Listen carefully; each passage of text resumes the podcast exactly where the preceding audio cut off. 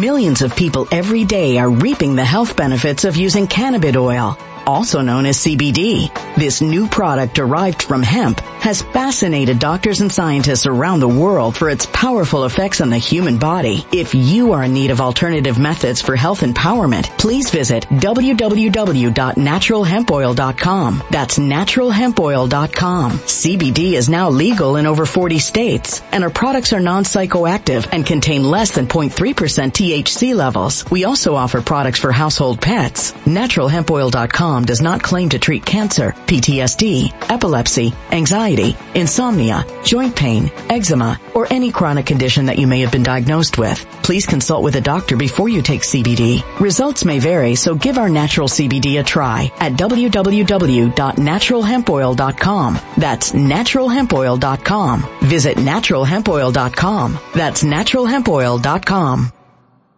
When it comes to stubborn belly fat, we're all searching for a miracle pill. Generally, you have to use multiple products that target belly fat differently to manage excess weight around the stomach. Some products may focus on abdominal exercises or dietary changes, while others might focus on boosting metabolism or controlling cravings. But believe it or not, I may have found a solution that removes the need for juggling through multiple weight management products. It's called Belly Trim, and it's more effective at targeting belly fat, enhancing metabolism, and promoting a toned midsection better than most weight management products I've seen typically found on store shelves. Tens of thousands of five-star reviews back up the notion that Belly Trim is not only a breakthrough in a bottle, but that it also removes the need for us to use countless diet pills and fat burning supplements. But there's more. If you place your order for Belly Trim now, you'll also receive 51% off, free VIP live health and fitness coaching for life, two free new ebooks titled Top 10 Foods That Burn Belly Fat and Top 10 Exercises to Reduce Belly Fat, a 60 day satisfaction guarantee, and last but not least, free shipping. Simply go to www.trimwithus.com. That's www.trimwithus.com to take advantage of this limited time deal before they sell out. Once again, that's www.trimwithus.com. Order now. Energy bills are rising at a historic rate and there's no end in sight. Talk to enough people and you'll soon realize nearly everyone's shocked at their recent electricity bills. Some studies reveal energy costs have skyrocketed by as high as 60% in as little as two years. That's why tens of thousands are installing this magical little device from SavePowerBills.com to help slash their energy bills. This sophisticated gadget stabilizes electrical currents, reduces dirty electricity, and helps protect your appliances and electronics. Simply plug it into your home wall outlet to help lower energy consumption and ultimately help reduce your power bills every month. Countless five-star reviews back up the notion that this device is one of the most efficient ways to save money while beating the greedy power companies. But there's more. If you order now, you'll also receive 65% off, fast shipping within the USA, hassle-free returns, and last but not least, a 60-day satisfaction guarantee. Just go to SavePowerBills.com to take advantage of this limited time deal before they sell out. Once again, that's SavePowerBills.com. Violent crime across the U.S. has skyrocketed. Just recently, a politician was carjacked by three armed attackers outside his home in Washington, D.C. This comes several months after another politician was assaulted in the elevator of her building. Between mass shootings, kidnappings, burglaries, and carjackings, it's never been more vital to learn how to protect yourself. This is why tens of thousands are choosing the Fighter Flare flashlight. The Fighter Flare flashlight has awed people with a wonderful design and massive light output. On top of an ultra bright 800 lumen light, it boasts powerful strobe lighting modes for self-defense, a glass breaking hammer, a built-in power bank, solar powered recharging, rope cutter, siren, and much more. Countless five-star reviews back up the notion that this flashlight is the latest and greatest in the EDC market. But there's more. If you place your order for the Fighter Flare flashlight now, you'll also receive 66% off, free express shipping, and last but not least, a 100% lifetime guaranteed replacement. Simply go to www.fighterflare.com to take advantage of this limited time deal before they sell out. www.fighterflare.com. Order now. Something wicked is coming this way, and only fools are ignoring the signs. So it's time you became a financial prepper like thousands of others. Gold can travel anywhere. It's international. It's its own currency. Allocate to gold now. The timeless safe haven asset. Open an IRA with Noble Gold Investments to physically hold coins and bars and let real tangible gold, not just paper, save your portfolio as the economy burns again. Right now, Noble Gold Investments offers a free three ounce silver American Virtue coin with every qualified IRA. Just use the promo code code GOLD to claim your free coin and secure your family's financial future. Go to noblegoldinvestments.com now. noblegoldinvestments.com. Past performance may not be indicative of future results. Investing in precious metals, including gold, involves risks. Consult with your tax attorney or financial professional before making an investment decision. RPN is not responsible for the views, actions, statements, or opinions of its guests, advertisers, or even its viewers. The information contained in this program is not to be construed as medical or legal advice. An appearance on this platform is not necessarily an endorsement, but as always, we encourage you to do your own research. Enjoy the show.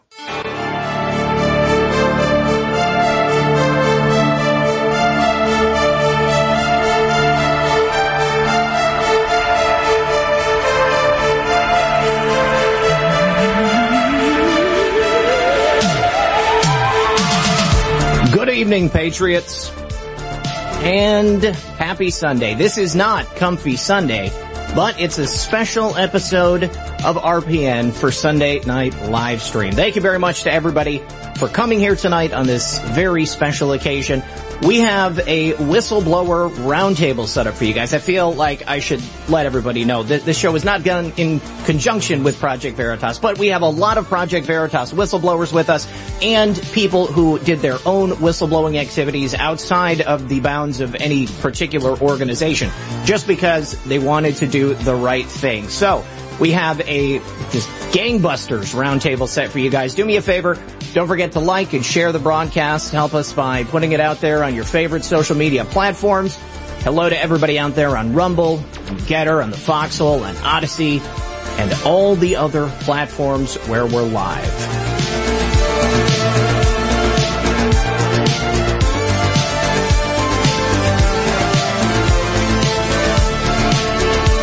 Tonight's show is brought to you by the Second Amendment coin. This is a free commemorative coin which you can use to show your support for the Second Amendment. You can go to the link in the description below, supportthesecond.com. It's 100% free for the viewers of my program. Thank you very much to Support the Second for supporting the show.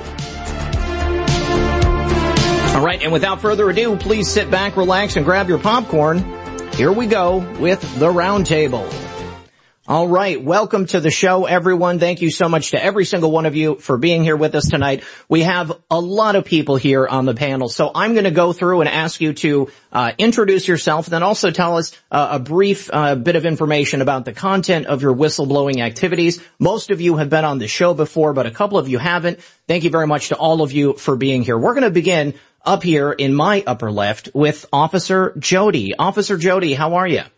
I'm doing really well. How are you? Excellent. Thank you for being here. So tell us a little bit about yourself and your whistleblowing activities. Okay. Well, the majority of my whistleblowing is related to law enforcement officers. Um, I have since 2006 uh, kind of expanded into all areas of government, but I, I work as a volunteer victims rights advocate for individuals that come forward with uh, needs when it comes to any kind of government corruption that they've come across. Again, most of it is uh, majority majorly against law enforcement officers uh, because it's one of those things that you want to be able to trust the people that swear to protect you, right? And Right. many times uh, people are really surprised that they cannot trust uh, a lot of law enforcement. So they come to me with the information and I look into it and take select cases based on that. Well, I'm really glad to hear that. I think that's something that's sorely needed. You know, here in the conservative sphere, kind of this larger truth and freedom movement, I think that the vast majority of us do trust law enforcement and we teach our children to trust law enforcement. Uh, but unfortunately, there always is going to be that 1%, that bad element, whether it's in law enforcement, government, business, banking, across the board. Somebody, if they can take advantage of their position, they're going to do it. And we have to keep people honest. So thank you very much for what you're doing out there. Uh, let's go with you. Cary Poarch next. Cary, how you been, buddy? Good to see you. Hey, good to see you as well, RP. It's been, been a while and appreciate you, uh, and Zach and, uh, Ryan kind of getting this whole circus together to have us all here and old friends and new friends. But, uh, yeah, um, like just a 30 second thing. I worked at CNN for two and a half years starting in 2017, just after, uh, Trump got in office. Uh, full disclosure, I was not a Trump fan at the time. and went to CNN solely to help undo him, so to speak. But while get being employed there and seeing how news is manufactured behind the scenes, not reported, it led me to a big existential crisis to eventually find James O'Keefe and Project Veritas and start recording for about four or five months. And then we went to air October 2019, uh, blew up the internet for about three or four days, a week or so, and then back to normal life and back to making new friends like you. Awesome. Well, we're glad to have you here on the side of good and right and away from the dark side. So thanks for being here. Uh, let's go to Alex next. Alex, how are you, buddy? Pleasure to meet you. How's it going? Uh, most people know me as Richard Hopkins, but I tell everybody, hey, call me Alex, but I was a postal worker for three years. Uh, during the November election period, I came into work one day and I overheard my freaking supervisor and my postmaster having a heated discussion about the ballots that were picked up the day before, which would have been the fourth, which would have been after the actual, you know, election was supposed to be completed. We were still picking up all these things. They were making a big deal about how every vote counts. It wasn't just the postmaster. It was everybody in the supervisor level where like every vote's got to count. You got to pick up them ballots and get them to us. And so I was bothered by it. Uh, I went and talked to a friend. She actually suggested some local guy, but I eventually was listening to Tim Pool and there was a guy in, um, I think Michigan that had the exact same thing happen to him. And I was like, I need to go to Project Veritas. If there's anybody that's going to be able to be willing to listen, it's probably them. So I did. Well, thank you for your courage. Obviously, you know, every vote should count as long as it's legal. Uh, and, uh, you know, uh, maybe I was thinking about this actually yesterday, but perhaps in um, in, in, response to your whistleblowing activity, uh, the post office has just announced that they're creating an entire new branch that deals uh, exclusively with election-related mail, which probably makes it a little bit more difficult for leaks to get out and for people to report on what they're seeing. So, kind of disconcerting, but you know, we're gonna do what we can. Uh, let's, let's, let's next go to Nurse Jody. Nurse Jody O'Malley, so good to see you again. Yes, you too. Thank you. So yes, I'm a nurse. Um, I work, um, at Phoenix Indian Medical Center, um, which is part of the Indian Health Service federal government hospital for the Native Americans.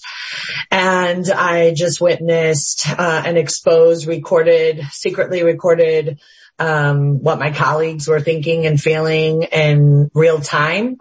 And, um, and then the vaccine injuries that we had, um, probably one of the biggest ones that we hear that I exposed was, um, a case of myocarditis post vaccination. Excuse me. and um, also 15 year old with blood clots. And then um, the refusal of a patient's right to try um, the refusal um, to fill a doctor's order by the pharmacist and um, just you know exposed it upheld my oath well, I, I, think that the importance of your specific whistleblowing activity has only been made more prevalent uh, since then. I mean, it, it, the the cases that we're seeing, that we're witnessing now, the number of deaths, the number of uh, cases of myocarditis and blood clots, and just all of these strange illnesses that very young people are developing. Uh, it, it's pretty uh, upsetting. Uh, and then also on that same note, Melissa McAtee, uh, Pfizer whistleblower. Good to see you, Melissa. Hi, nice to see you again. Absolutely. Yeah, so I whistle blew against my company of Pfizer after being there almost 10 years. Um, I witnessed things that were against our own rules and regulations. Um, I found emails in our database that showed that they were willingly and purposefully keeping information from the public so that people couldn't have informed consent to receive the vaccine that they were putting out. Um, I witnessed a lot of sketchy things going on with the FDA, um, lots of things being overseen and skipped that were safety um, focused. And um, I actually had never heard of Project Veritas. When I went to them, it was more so my conspiracy theory friends sent me to them, and they responded, and it all took off from there. Um, and I got let go from them, which is fine. I didn't expect to keep my job, but um, they broke their own retaliation rule. So I don't know. um, I'm still working. Um, I know that they've released a lot of their documents. I'm still working to try and prove that they willingly put people in danger. Um, and I hope that it all gets seen soon and, and recognized that what they did was intentional. Absolutely. Very, very important stuff. All right. Next on the list, uh, Ryan Hartwig, Facebook whistleblower. Ryan, good to see you again, buddy. Yeah, you too. Thanks for having us and hosting us, uh, Zach, especially so many of us. And, uh, yeah, I, I should help to organize this, this event. I think it's great. Maybe we'll have to do another event, event like this either on your show or somewhere else, but sure. Yeah, I went public, uh, two years ago in June of 2020. Uh, so I was working for Facebook as a contractor. So I was the one who deleted your memes and your posts about politics. And so, uh, so many. So yeah, I was, yeah. I was there for almost, uh, two years at Facebook and then I filmed with a hidden camera for about nine months. So yeah, that just, it's just the double standard that Facebook has, making newsworthy exceptions, really tracking and political trends when they really shouldn't be involved that much involved in this election or, or elections around the world. So since then I've done, um, a lot of interviews. I published a book, as you can see behind me, behind the mask of Facebook. Uh, shameless plug right there. And, plug away, uh, Ryan. Plug away. but uh, yeah, I've been involved in some lawsuits. I helped get a criminal referral to the DOJ from Mark Zuckerberg. We, uh, there was a lawsuit I helped with uh, against YouTube, an FEC complaint against Facebook in Michigan. And I also, uh, had evidence in, I was mentioned multiple times in Laura Loomer's, uh, RICO lawsuit she just filed. So she used a lot of my evidence in her RICO lawsuit against Facebook. Excellent. Well, glad to have you here again, man. Good to see you. And uh, next on the list, David Johnson, Hasbro whistleblower. Good to see you again, David. Good to see you too. Thanks for having us. Absolutely. Um, so yeah, those who don't know me, um, I worked for Hasbro, a huge toy company, uh, as one of their packaging engineers for a little bit. And shortly into my time there, they pulled us into a CRT meeting, uh, critical race theory. And, um, because I've been watching people like, uh, Tim Pool, Steven Crowder for years, I was aware of like the ideology behind it, but to have it thrust in my face at work was beyond shocking to me. Um, and at the time I, I, didn't know who else I could turn to. I, I, had the foresight to record it, but I didn't know who I could bring it to besides Project Veritas. And they knew exactly what to do. Um, they brought me to Tampa, Florida and broke the story live. And since then I've been, um, trying to become more of an expert on critical race theory to help everyday people, um, combat against it because it's, it's an invading ideology. Absolutely. And totally nefarious and even more so when it's being pushed on children because once they get it, they're the hooks of this into the minds of the kids, then that's going to carry with them throughout their lives. So thank you very much for what you're doing.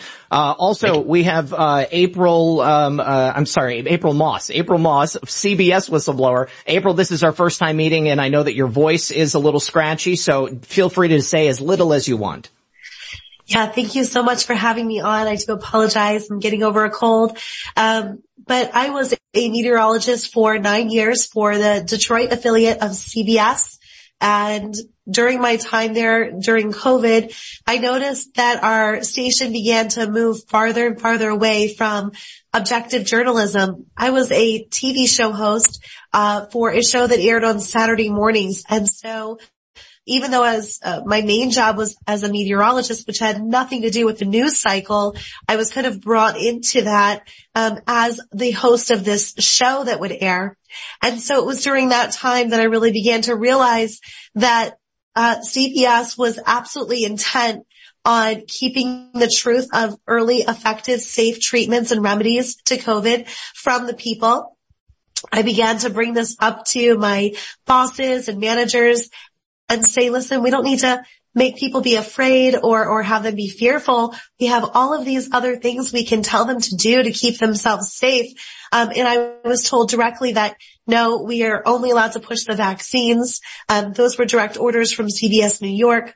Uh, and then I also kind of exposed the, the propaganda that they would use in addition to Instagram and MTV because CBS was owned by, um, at the time Viacom, now it's Paramount. And so it's a huge conglomeration. So they're using the power of all of those brands to uh, basically propagandize the people. And um, thankfully Project Veritas picked up my story and um, Ivory Hecker just one week prior had come out and, you know, just really blew up the internet with her live on air um, expose of what her station was doing. And so we thought this this is kind of the avenue that I need to follow as well. And that's what we did. And so during the middle of my forecast, I told everybody to um, watch Project Veritas that upcoming week uh, because the big news would, would be coming out about the discrimination that CBS was putting upon their employees. And so that was uh, the beginning. That was just about one year ago, uh, this past June. And now currently I'm an investigative journalist, uh, completely independent, but I'm also a correspondent for Real America's Voice Network. And I'm very grateful that my story ended positively in, in that um, I'm doing what I love to do and being able to report the truth uncensored and be able to dig into real stories with real people that are happening right now. To, my whole goal, you know, is, is to be able to tell the people's stories and help them. So that's what I aim to do with my website, uh, aprilmosstv.com. I have a lot of resources on there for everybody, which we can talk about later. Absolutely. Thank you very much for your bravery. You know, it would be one thing if it was just CBS, but knowing that it is a coordinated effort between not only all of the different facets of the uh, parent company, but also it seems like every other major media outlet out there, it makes it even scarier. Uh, next, we're going to go to Sean Spiegel. Sean, this is our first time meeting. Thank you very much for being here. Uh, thank you for having me. To all of you guys that don't know who I am, my name is Sean Spiegel. I am a former social media content analyst working for Facebook and Instagram through a third party vendor called Cognizant. Uh, I was not in the general queue that most Facebook moderators were in. I was specifically in a desk or department called the Graphic Violence and Hate Speech department. I mainly focused on violence and threats that were going towards animals, people, children, and it grew into more of a, an online black market that was propagating on Facebook and Instagram that was dealing a lot with in the United States illegal firearms transactions, pedophilia, kidnapping, child trafficking, and uh, just a whole lot of other stuff like that. I also worked on specific cases in um, 2017 and 2018 with the FBI regarding the Brett Kavanaugh hearings and any sort of violence that was being induced there and other pedophilia charges that were going on in the United States. Well, thank God you did. Thank you very, very much for what you do. All right. And then, uh, finally, someone I consider to be the David Bowie of the whistleblowing world, Mr. Zach Vorhies. What's going on, Zach? Good to see you. And you're muted, so don't forget. All right, I'm muting. Uh, Zach, good to see you. Love the tan. Thank Look you, at you thank you. enjoying Florida. Look great. how white I am because you can tell that I'm still in San Francisco.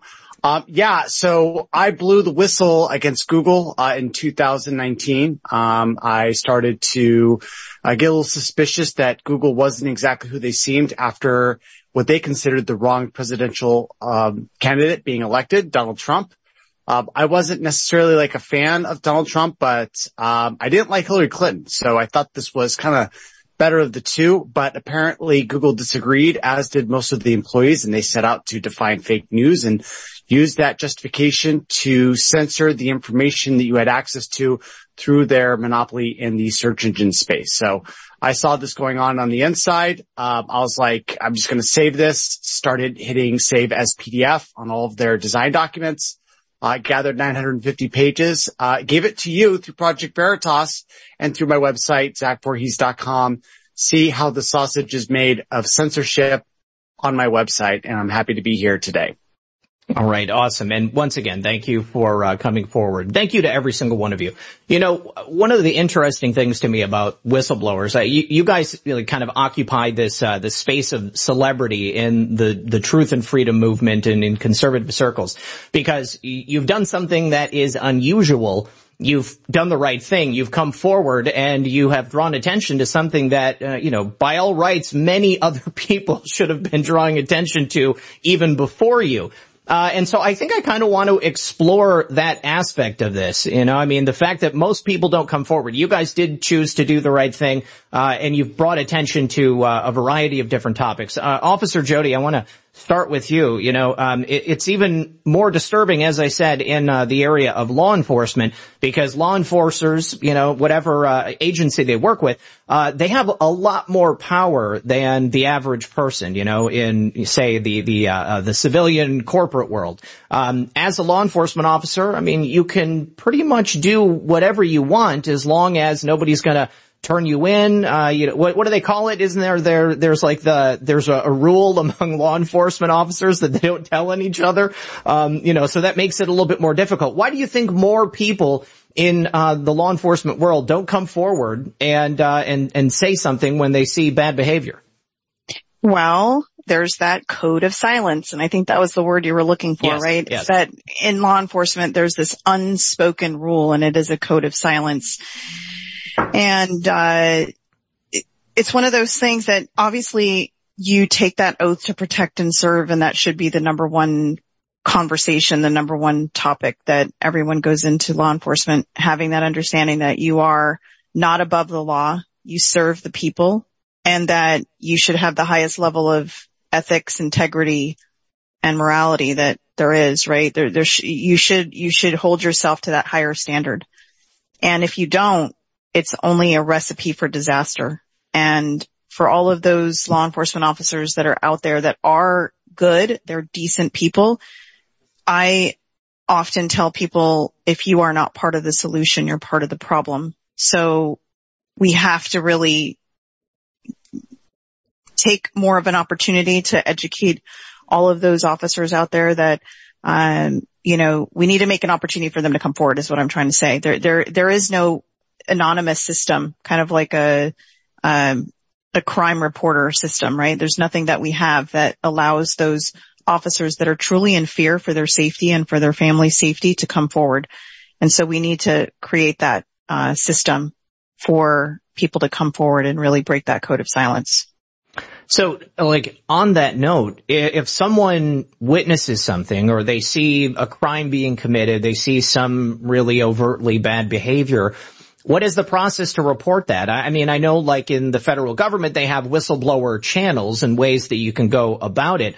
But are you saying that if you are a police officer and say your, your partner, I don't know, shoots somebody or, or robs a drug dealer or something, whatever it might be, uh, do you just have to like tell your superior and then there's a possibility that everybody's going to find out? Yes. I mean, you know, every organization and every agency has their own standard operating procedures, their GOs, their general orders, um, that they're supposed to abide by and follow. And the majority of law enforcement officers that I speak to, when they do try to make a report against a fellow officer, uh, those supervisors that they make that report up to will tell other officers not to trust that particular individual, which is exactly what happened to me is I was blackballed and I was kind of kept as an outlier, uh, from the other officers and they didn't want to work with me and they didn't want to back me up. And so what ends up happening is when officers do come forward and say something about other officers doing, uh, bad things, whether it be a policy violation or an actual criminal violation, many times they're ousted from the group and they're not, uh, they're no longer in that protection, that circle of protection.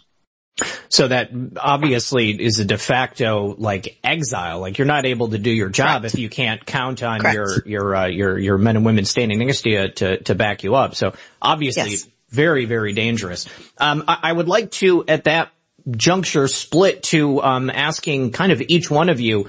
Uh, what the effect on your life was in in in coming forward with these different revelations, uh, and if we can, let's go to uh, to Cary. You know, how did becoming a whistleblower affect you, and was it positive or negative? I mean, each one of our stories are obviously unique. There are some, from the ones I know, there's some overlapping, but, um, I'd say mine is about 85 to 90, 92% positive overall. Um, I know my story came out at a pretty decent time before censorship and everything really started ramping up. So mine was able to get some pretty decent reach pretty fast through the, the, you know, the usual suspects. Um, overall positive, like I said, uh, my wife and I, we knew we didn't want to live in DC, you know, cause it's powerful. Uh, CNN's a powerful company and for whatever reason, you know, they're, they're losing viewers, but they still hold a little bit of clout. Um, so we were actually moving out of, uh, DC as my story was dropping and down here to Florida, um, where she's got some family to raise our, well, then she was pregnant, but now our daughter. So we're in Florida, loving life, um, you know, over in Hillsborough County, the Tampa area and everything. So, um, overall, it's a lot of fun just watching her grow up and I'm just living like, you know, quite a, pretty much a normal life right now, still trying to stay active as best I can in the movement. Um, it is wild sometimes. Like, you know, like I know all of us, at least I hope all of us have gotten recognized at least once or twice in, in public. And that always kind of freaks me out, but it's only in you know, niche circles. It's not like, uh, not like April, you know, I'm not on the, on a mainstream TV anymore or anything like that. But, um, overall positive, the, the negative was, um, just the stress. Um, I think, correct me if I'm wrong, maybe, I think Zach maybe recorded longer than I did over, or he's been, his story like was drawn out for a long time. And Zach, I know you can speak to that. Um, but I was doing mine for about five or six months and just going, you know, day in and day out, strapping up the cameras and doing everything like that. It, it really took a toll on me. Um, for instance, uh, several people that I know that were professionally undercover, like, uh, law enforcement agents through some different alphabet agencies that are close to me, they, uh, they would always tell me that, you know, whenever they're deep cover on an assignment, they would have a mandatory like debrief and decompress after the fact. And I just did it for five or six months and then boom, here's, and went really public. So, uh, there was definitely some like psychological baggage a little bit and, and Jody nurse, uh, officer Jody, I can only imagine like, you know, what you went through and are still going through. So there was definitely some, uh, baggage. The, the biggest negative for me, and I'm sorry to keep rambling on, was that I knew I was going to get tarred and feathered by, you know, half the country, the, the political spectrum. What I was not prepared for was losing 10, 15, 20 plus year friendships and even brotherhoods and, you know, fraternity brothers that didn't even call me. They just tarred and feathered me online and just ghosted me. That, that, I mean, some people that were in my wedding. You wow. know, that was, that was, that was tough. Like I, I was not prepared for that. Um, I was, I knew I was going to get tarred and feathered, whatever. I was fine with that, but the, the amount of backlash in a lot of my social circles, um, and losing friends that like, again, 10, 20 plus years, just like that, that was kind of the tough without even a phone call or even an FU or whatever is just gone. So Cary, let, let, let, me just ask you this is this are, are, these relationships that you lost were these people that you knew through your employment at CNN or are, are, these just lifelong friends who didn't like that you were doing something that they construed as perhaps being favorable to Donald Trump or something? It was the latter. I mean, okay. the whole country got TDS in one form or another, whether you were for him or against him or whatever. Mm-hmm. And that was a tough, I I knew I wasn't going to have any of my CNN buddies on my Christmas card or Christmas card list or vice versa. But yeah, these were people I went to high school with, went to college with, did internships, traveled the country with, military buddies, even some. Um, that was the toughest part. And, and you really, it's kind of so cliche, but you really do find out who your friends are. And, and I had a handful of friends on the other side of the aisle that just reached out to me and just like, Hey, are, are you okay? Like, I know this is pretty crazy, but the majority of it was, Hey, I'm going to throw something online or, or send you a text and, you know, pretty violent, vile and stuff. And, and that's it. So like, I mean, I lost a lot of friends that way, but I gained a lot more, including the people on the screen and others. I mean, again, overall overwhelmingly positive, but it was the, the bad part of it was very concentrated. Well, uh, I do also want to say that Cary's actually here currently uh, in, in, at my house in Studio B. He's on the other side of the house. So, uh, yeah, we are definitely friends. And I guess if it wasn't for the fact that you came forward, we never would have met. So I'm very grateful for that. That's awesome. Um, I would like to jump. To, thanks to Zach Vorhies for introducing us back then. That's right. Absolutely. So I want to jump to, uh, to Sean, Sean Spiegel. Sean, because the, the nature of your whistleblowing, I mean, it deals with some, some pretty heavy stuff. Um, can you tell us just a little bit more about uh, what your disclosure contained? Uh, and I mean, is this mostly that you were reporting on crimes that were being committed? Were these being ignored by Facebook? W- was there something that uh, that they were doing that that I guess perpetuated what you saw? Uh, so that's a very complicated story. Uh, I guess to shorten it in the best way possible is that while working on Facebook and Instagram's platforms, it was through a third party vendor called Cognizant. Mm-hmm. And Cognizant won this auction to get a lot of this content and resources and material through Facebook.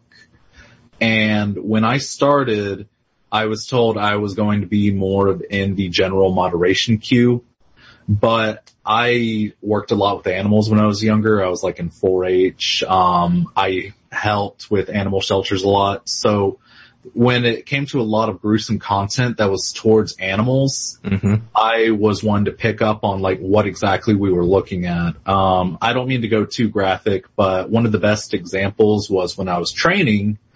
Um, a lot of people were having some trouble on this video. They didn't understand what they were looking at.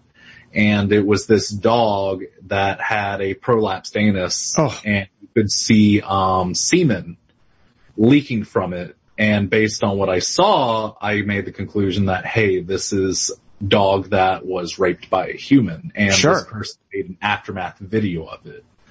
And so it kind of evolved from there from just doing general moderation queue and just like looking at political memes and all that stuff. It evolved to this actual desk where I worked with about 12 other people and we worked specifically on graphic content and hate speech. And the way that it was described to me is that my um, acting manager told me that Facebook did not want all of this content. They were getting so much more content on the graphic department that they didn't even want it anymore. And so my team leader described it as the floodgates are opening and we just need a team to tackle just graphic content day in and day out because of how much we were getting. And so we were dealing with this and it, it varied depending on what we were getting, but my main job there was to look for graphic content that was being perpetuated in the United States and I would create reports and analysis on them. And so I would go through people's public records. I would go through their um, housing records, plumbing records, anything I could find. I would go through any old social media um, that they had to link who they were. And so basically I was creating these portfolios of people that were perpetuating these acts. And if they were to take place in the United States, I would hand them over to Facebook's team.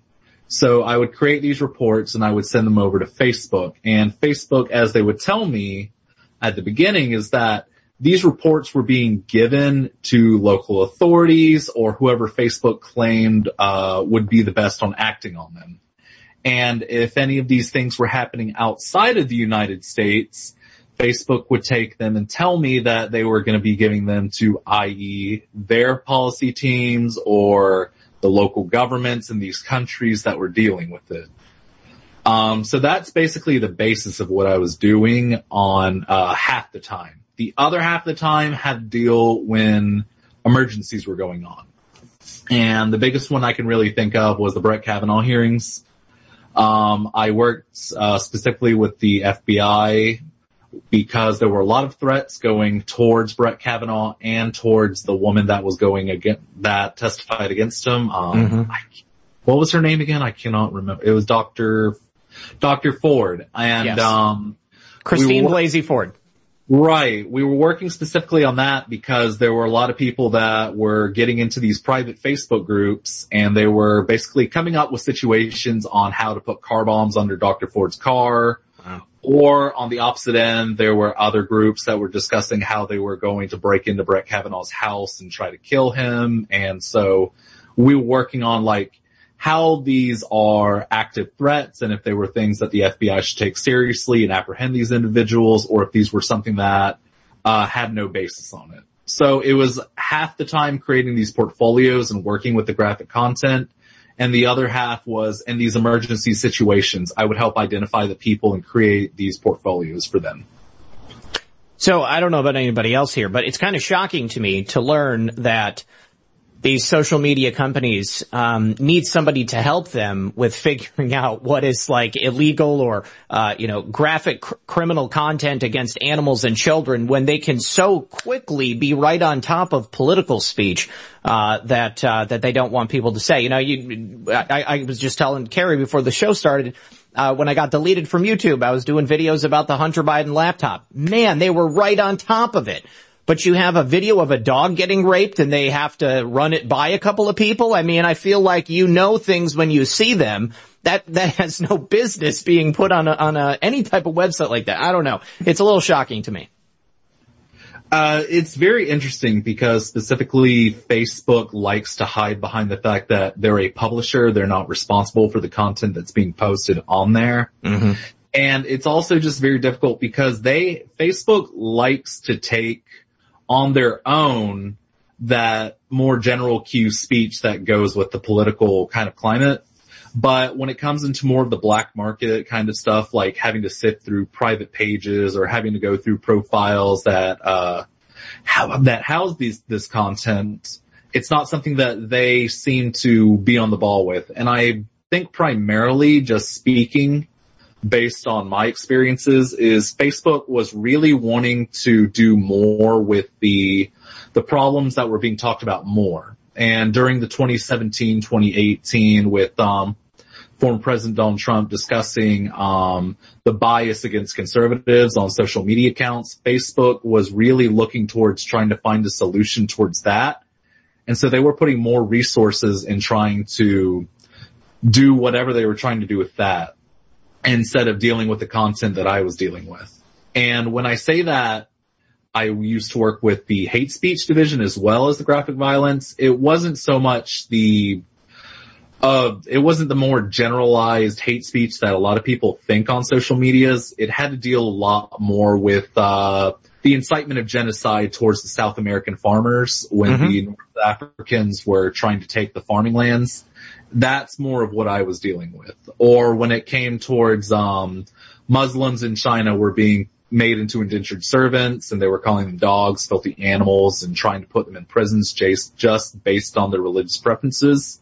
That's more of what I was dealing with. So if we talk more about regular politics, I'm afraid I can't help that much, but if we're talking more onto the black market aspects and more of international um, ways of how Facebook and Instagram operated, I'd be more than happy to tell you on that.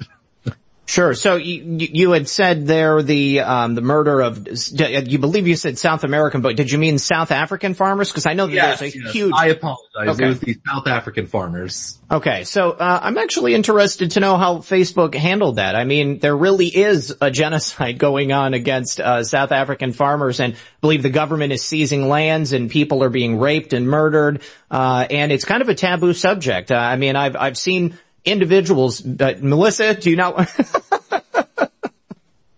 I just haven't heard of this at all. Oh, you haven't? Oh, yeah. Well, uh, Sean, perhaps you can speak on it. Yeah, so basically what was going on is the North African government was claiming that this farming land that was coming from South Africa belonged to them. And this also had to do with race because a lot of South Africans were white that owned this farming land and a lot of the local governments in Northern Africa were claiming that in a sense the white man was taking back their land. And so they went on this almost genocidal route trying to take back the land and it was one of the first videos I remember getting and it was of this South African farmer and his entire village was massacred.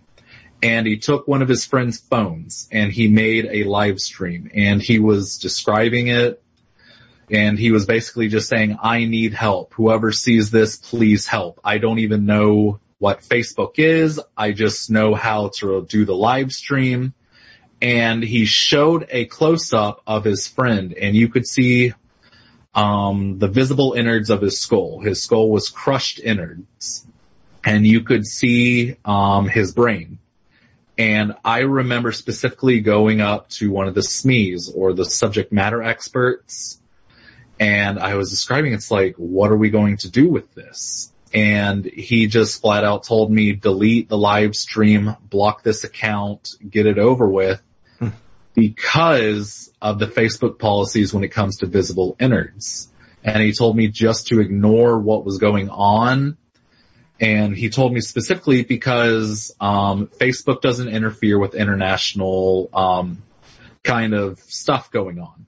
And so he was telling me that, you know, it's not for me to actually, you know, pick a side on this. Just go with the Facebook policies. And that is one of the things that I always regret is that I wish I fought harder with my bosses to make something happen with this.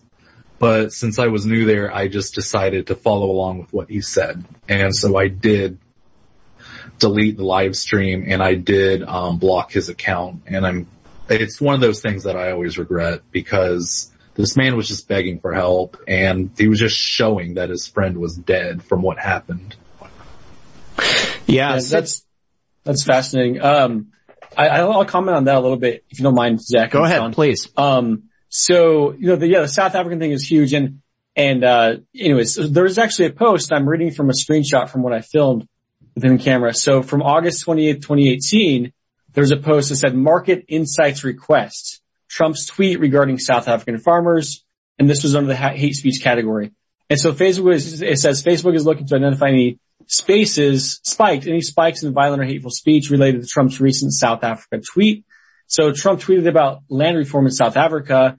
Whether he knows it or not, this is a very strong dog whistle to American white supremacists who associate the current issues in South Africa with the appropriation of land from white farmers in what was then Rhodesia and now is Zimbabwe.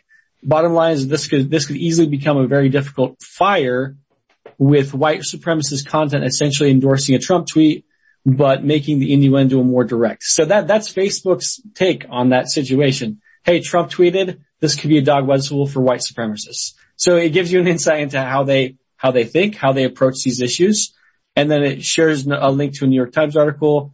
And the request to us as a rep is, says, please surface edge case difficult jobs regarding Trump's recent, recent tweet in the Kona policy tribe through SMEs and T- TL's team leaders. So yeah, it's fascinating to kind of see like they're, because whether they like it or not, they have a, a, political view on it. Facebook does, and they're and, and yeah, and, and, I think I agree with Sean. I think with with situations like that where he's asking for help, I had a similar example in, in Mexico where this person was live streaming, calling for help, and we couldn't really do anything. So I definitely understand how uh, Sean feels with that. Sean, what's the psychological toll on you been since you had to witness this stuff? I mean, I, I'm, I'm disturbed just hearing about it. I can only imagine having to watch these videos as part of your daily routine. Right. Uh, so when I was working specifically in this desk for about two years, I was seeing about 100 to 150 pieces of content a day and just about every single piece of content was a different uh, graphic experience because I was specifically just there to look at graphic content. So I wasn't looking at like memes or political stuff or like text or anything like that. I was looking specifically at videos and images of people just brutalizing other people and animals and basically plans on how to brutalize and torture people and animals. So if it wasn't directly that, there were many times when it would be like plans on how that they would apprehend this individual and do this. And they would all do this through direct uh, messaging on Facebook. The uh, psychological impact was not good. um, I started overeating a lot. Um, I got very fat. I got over 300 pounds. Um, I've lost a lot of the weight, um, but you know, it's still something I'm battling with. Um, I think about it daily about a lot of these instances where I was told specifically that I would be like the police of Facebook and I would be helping people and I would be doing a good thing. And the more I worked there, the more I just realized that was completely false. And, uh, as I've said before on like when I was talking to someone else, like where you, I was really just kind of like sweeping all the bad stuff on, under the rug so no one else would see it. Um, the more I think about it now that it's been a couple years past is that while the psychological impact on me, it, it sucked. It was terrible. I think back to one of my friends that worked there with me. His name was Riley and um, he came down from Washington State with his wife to come try to live the Florida dream. And, uh, he saw this very bad cannibalism video Hmm. and it was Boko Haram, also in Africa, um, had kidnapped, uh, these two teenage boys and they basically skewered him like a pig alive and cooked him. And, uh, we had to watch the entire thing because according to Facebook's policies, um, if you watch the first 15 seconds of a video and you see that there is a violation, you have to keep watching to find more violations. Why? Why? Yep, that, yep, that doesn't make yep. any sense. Zach, I kind of wanted to jump over to you on this. I mean, if there's a policy violation of, of like pedophilia, uh, animal rape, or cannibalism in the first 15 seconds, that just, uh, that's already going to be an automatically exclusionary, uh, uh, you know, uh, aspect right there. The video's going to have to go down. Why is it that they have to have people watching these things? Do you think that they're doing this on purpose to people, forcing them to look at this type of disgusting material as, uh, as an intentionally psychologically damaging thing? I just, again, I go back to the idea that they can so quickly and easily automatically censor a post or a video or whatever. If it has a picture of Trump, if somebody says MAGA, you know, whatever it might be, they can go ahead and shut it down. But then, you know, they can't identify a dog being raped or a little boy getting cannibalized. Zach? Uh, oh, sorry. it's okay, it's okay. You're, you're, uh, you're, you're Zach, muted. You're muted. Sean, Sean, go ahead and answer that. Oh, well, Facebook has this really arbitrarily, like, awkward policy tree. And so you can, so we have these policies and they've obviously probably changed since I've been there because they changed on a daily basis. But these policy trees had like a severity rating. And so example, I worked in graphic violence. And so just looking at a picture that is graphic actually goes lower on the priority tree than a video that is um, of graphic content. And so you would actually get marked points off based on if you were marking it wrong. So just because you delete something for it being graphic content does not just automatically get rid of it. You have to categorize what part of it is graphic and certain expectancies. Yeah, so um, Sean, a real quick example is if, if there's a video, it shows someone cutting their, someone's arm off and you can see the inside of it, but there's also nudity in that video, then you have to delete for nudity because nudity is higher in the hierarchy, right? Or if it's in a medical setting, like in a doctor's office, it can just stay on no matter what. Even if it's like, it, it was I can't really describe it. It's just like, they, it wasn't necessary for it to be this complicated. If you see something that is wrong, you should be able to just delete it, but instead we were, it, I suspect it was also because, at least for me, I was also working with the AIs for trying to automatize this. And so a lot of this when it had to do with the AIs is you had to bas- basically make it like perfect on what the AI would identify it as. And so these policy trees were just these big ways. I all, I honestly think it was a way for the AIs to learn what humans were like reporting on. That makes a lot of sense. I, want to add to that. I want to add to that. That's was why I wanted to jump to it, in yeah. and say yes. The reason why you have to go through is probably because your answers are being used to train an AI, and these AIs want really clean data. And so if you sit there and you misrepresent a piece of content, then you're basically giving an outlier to the AI, and you're going to mess it up. And I, I've heard that from other people, you know, that were content moderators at like YouTube. They're like, I think I'm training like an artificial intelligence to do the same job I am, uh, you know, in a few years. And that's, that is indeed what I think ha- has been happening. So yeah, you have to watch the whole content because you got to accurately put on the labels that will be used to train the uh, censorship AI, uh, later on down the road. Right. And I work specifically with one AI, but for some reason Cognizant only wanted it to learn things that were sexually suggestive, such as, um, the definition of what cleavage is, the indentation between the breast or what butt focuses or swimsuit or sexually suggestive position or um, identifying the nipple versus the areola. So there were sometimes when we would go hyper specific into sexually suggestive content that showed no nudity, but for some reason like a swimsuit being sexually suggestive and it was specifically being done for an AI, but I remember always questioning it with my higher ups. Why were we only doing this for sexually suggestive photos?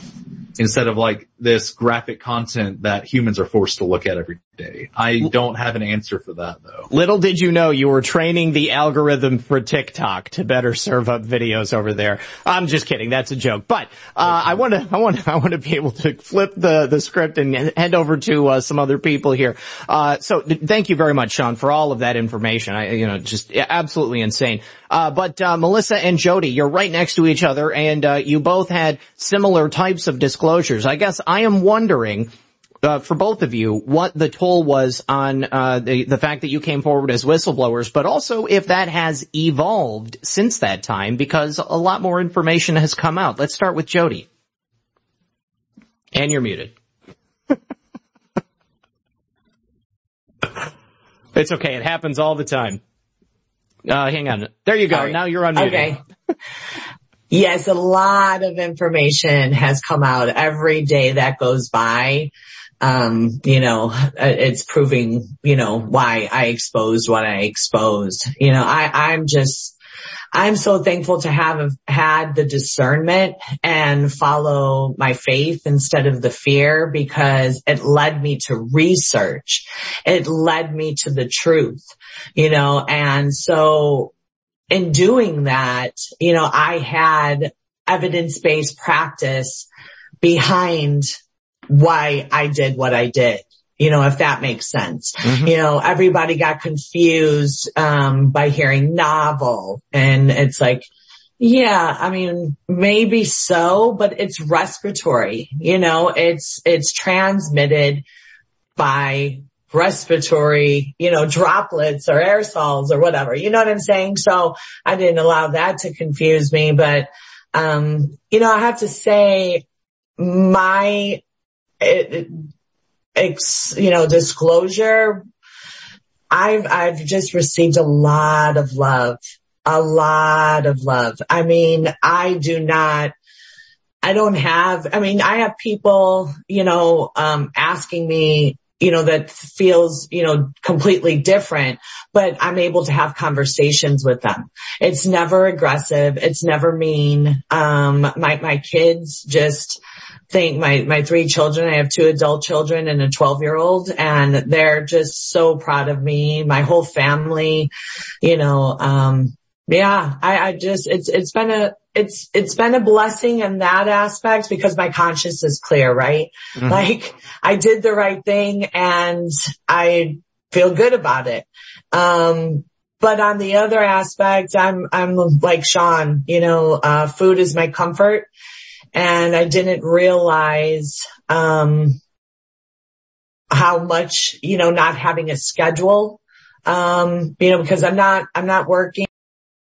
Millions of people every day are reaping the health benefits of using cannabis oil, also known as CBD. This new product derived from hemp has fascinated doctors and scientists around the world for its powerful effects on the human body. If you are in need of alternative methods for health empowerment, please visit www.naturalhempoil.com. That's www.naturalhempoil.com. CBD is now legal in over 40 states and our products are non-psychoactive and contain less than 0.3% THC levels. We also offer products for household pets. NaturalHempOil.com does not claim to treat cancer, PTSD, epilepsy, anxiety, insomnia, joint pain, eczema, or any chronic condition that you may have been diagnosed with. Please consult with a doctor before you take CBD. Results may vary, so give our natural CBD a try at www.naturalhempoil.com. That's www.naturalhempoil.com.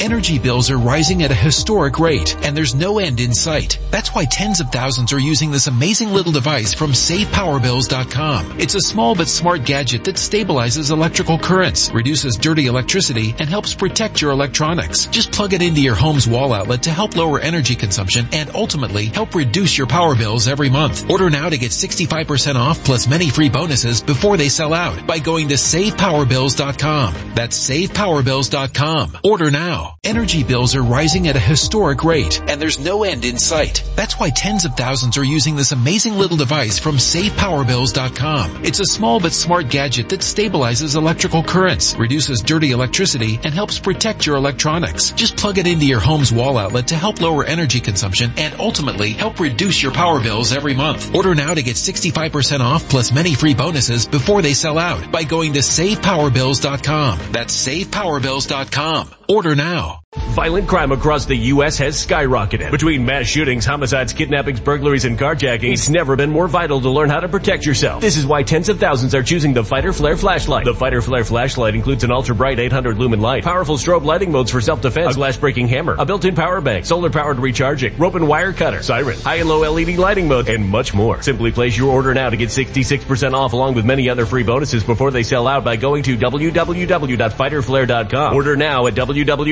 www.fighterflare.com.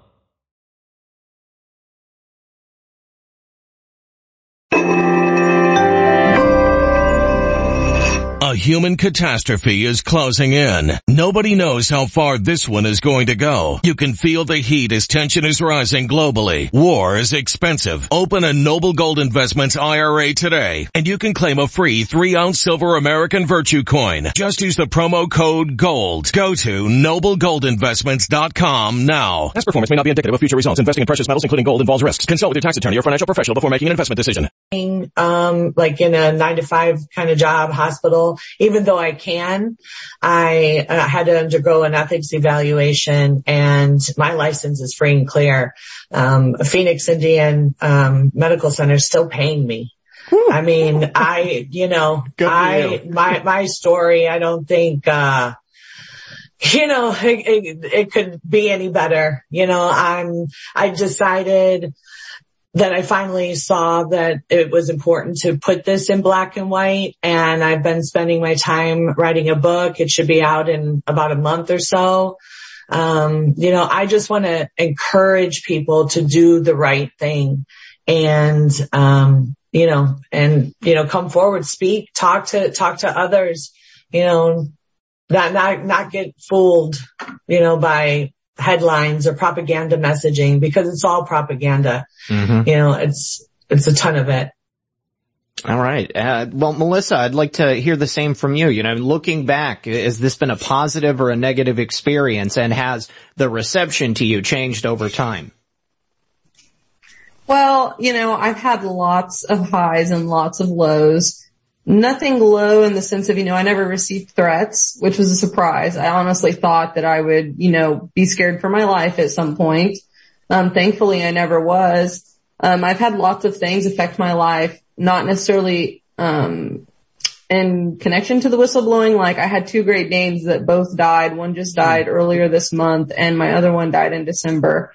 And you can't help but wonder, you know, that thing in the back of your head, you know, what the timing is odd. They were healthy, you know, paranoia, I guess sets in more than anything. And, um, if I'm with Jody, um, I'm really happy I came forward. I have no regrets in coming forward. Um, but I do miss my job. I miss having a schedule and some stability. I do miss my job because I was good at it. Um, Mm-hmm. it's, I mean, I was there almost 10 years. I had formed some really strong friendships. Even, you know, having people I considered my work dad, haven't heard from him since. You know, um, I lost more friendships than I gained, but I think I gained better quality friendships in the sense of I know who was really supportive and who was kind of just my friend because, you know, I maybe was just there. I don't know. Um, but when they realized I didn't agree with everything about them, they just dropped me like a hot potato.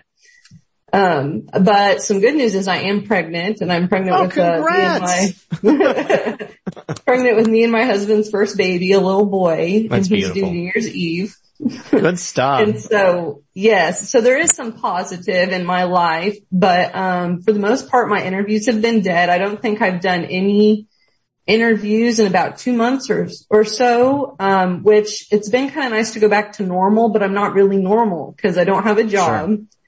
Um, I'm, my husband, actually, somebody mentioned this earlier, I think Officer Jody, I kind of wanted to say this, that I have always loved police. And then I started digging into Freemasonry and researching it. And uh, my husband got a job for the city recently in April. And just last week he had training out of town and it was in a Mason lodge taught by Freemasons with the Mhm. rings, the grandmasters. And I'm like, what? Because he knows I've, oh, I've red pilled him, you know, so he knows he looks for all the symbols and stuff. And so it's great that he has a job. Um, I'm trying to do, you know, my own thing. Um, and it's just, I would say the biggest downside is to see people still see the truth from someone that they know have known for who knows how long, you know, some people have known me my whole life and they don't believe me and they know how I try to be as honest as I can and always truthful, but for some reason, you know, they just don't believe me because they don't, you know, cognitive dissonance. They don't want to, especially if they've already gotten the the vaccine just yesterday, I ran into um, some of my mom's old friends I haven't seen in probably, you know, six years, seven years, and they didn't know what I had done. And so they said, you still working at Pfizer? And I'm like, oh no, I whistle blew against them and got fired in October. And their eyes are kind of, what? You know, cause they're, they're very pro vaccine and stuff. And so I sent Sure. them the video and then didn't hear anything, you know? you know, just, Oh. it- which is fine. I just want them to have the truth, right? And Yeah. so like, I like that, um, I've been able to get my story out. Um, the truth, people need to hear the truth. Uh, that's what I cared about the most, but it's been very discouraging in the sense of no, uh, nobody's ever recognized me. The, the best story I've ever gotten was my mom's friend, who's also her coworker, went to go get a heart sonogram just last week and the doctor, the heart person was talking about how they don't trust the COVID vaccine and that I, she needed to watch this video and pulled up my video. How she knows- cool is that? Yeah. So that That's- made me feel good that at least, you know, some people in Yeah. Kansas have heard of it, um, besides just my small town of where Pfizer was. Um, I, I have no regrets of coming forward, but I do miss my job itself, not the company. I do miss my job and I'm, I wish, I don't know. I guess I wish that I feel like I reached more people who were on, outside of our box that maybe Right. you know, I feel like I spoke, uh, just confirmed a lot of things to people who were already on our side. Mm-hmm. But to the people who were outside, it's like they're, they're talking about going to jab their kids next week. You know, and it's like those were the people I really wanted to reach. I just feel like wouldn't watch my stuff, you know? Yeah. Well, you know, it's scary to think that some people, it, it takes, um, uh, an adverse event happening very close to them before they, they open up their mind and then they say, oh gosh, you know, I, I remember I saw that video on Project Veritas with Melissa talking about the dangers of these vaccines and here we are and now I've got a kid who's in a wheelchair for the rest of their life. It's really sad. Um, I, I'd like to jump down to, uh, to April, April Moss. Uh, April, so, uh, in general, your experience as a whistleblower, would you say it's positive or negative and how has it affected the relationships in your life?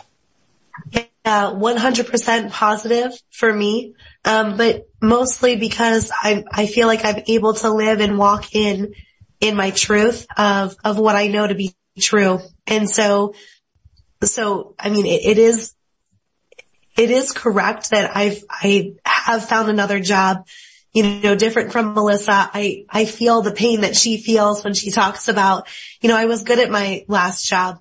Um, and I can understand that it's been very different for me because I went into whistleblowing really truly believing, and I even told my, my kids this the night before I decided to go on air and do what I did. I said, guys, I'm never going to be on TV again. No one's ever going to want to put me on, you know, to be in front of the camera because no one's going to trust me. I'm just not going to find any work. So mommy's going to be home all the time now. You'll never have to share me on the weekends. I used to uh, be the weekend meteorologist. And what ended up happening was the opposite. I was thrust into, um, I had no idea that the American people would respond to me so positively. Um, of course, you're always going to get some of those haters. I really, to be honest, didn't get very much negative, um, negative press. At least I, I don't really even care because I feel like if it's negative press, it's because they don't understand the truth yet. And 90% of people in, that are currently working in newsrooms across our country, they all would say that they would vote Democrat. So for me, working at CBS Detroit every single day, I didn't enjoy my job. I, I, I loved, I loved what I did, but it wasn't an enjoyable atmosphere for me because I always felt like, you know, I was the closet conservative and I was the only one trying to bring some objectivity into any of the news cycles. And so they didn't want that. So it was a constant, you know, clashing in the newsroom for me, which was very frustrating. Um, so for me, I'm, I'm very grateful that people saw what I did and then said, wow, she's somebody that we can trust with our story. And so I've had so many people reach out to me uh, for for issues that they're currently dealing with where they need corruption exposed. And I'm so grateful and honored that I've been able to partner with those people and get their stories out. One of the um, the biggest pieces of work I've done since coming forward is that I um, I'm working on a documentary all about what's going on in the hospital systems now that they've implemented those protocols, uh, which are designed to kill people where, you know, they're put onto remdesivir and they're sedated and then they're put onto ventilators and then they're gone. Um, sadly, too many people have reached out to me. So I, um, have done a very big, big story on that.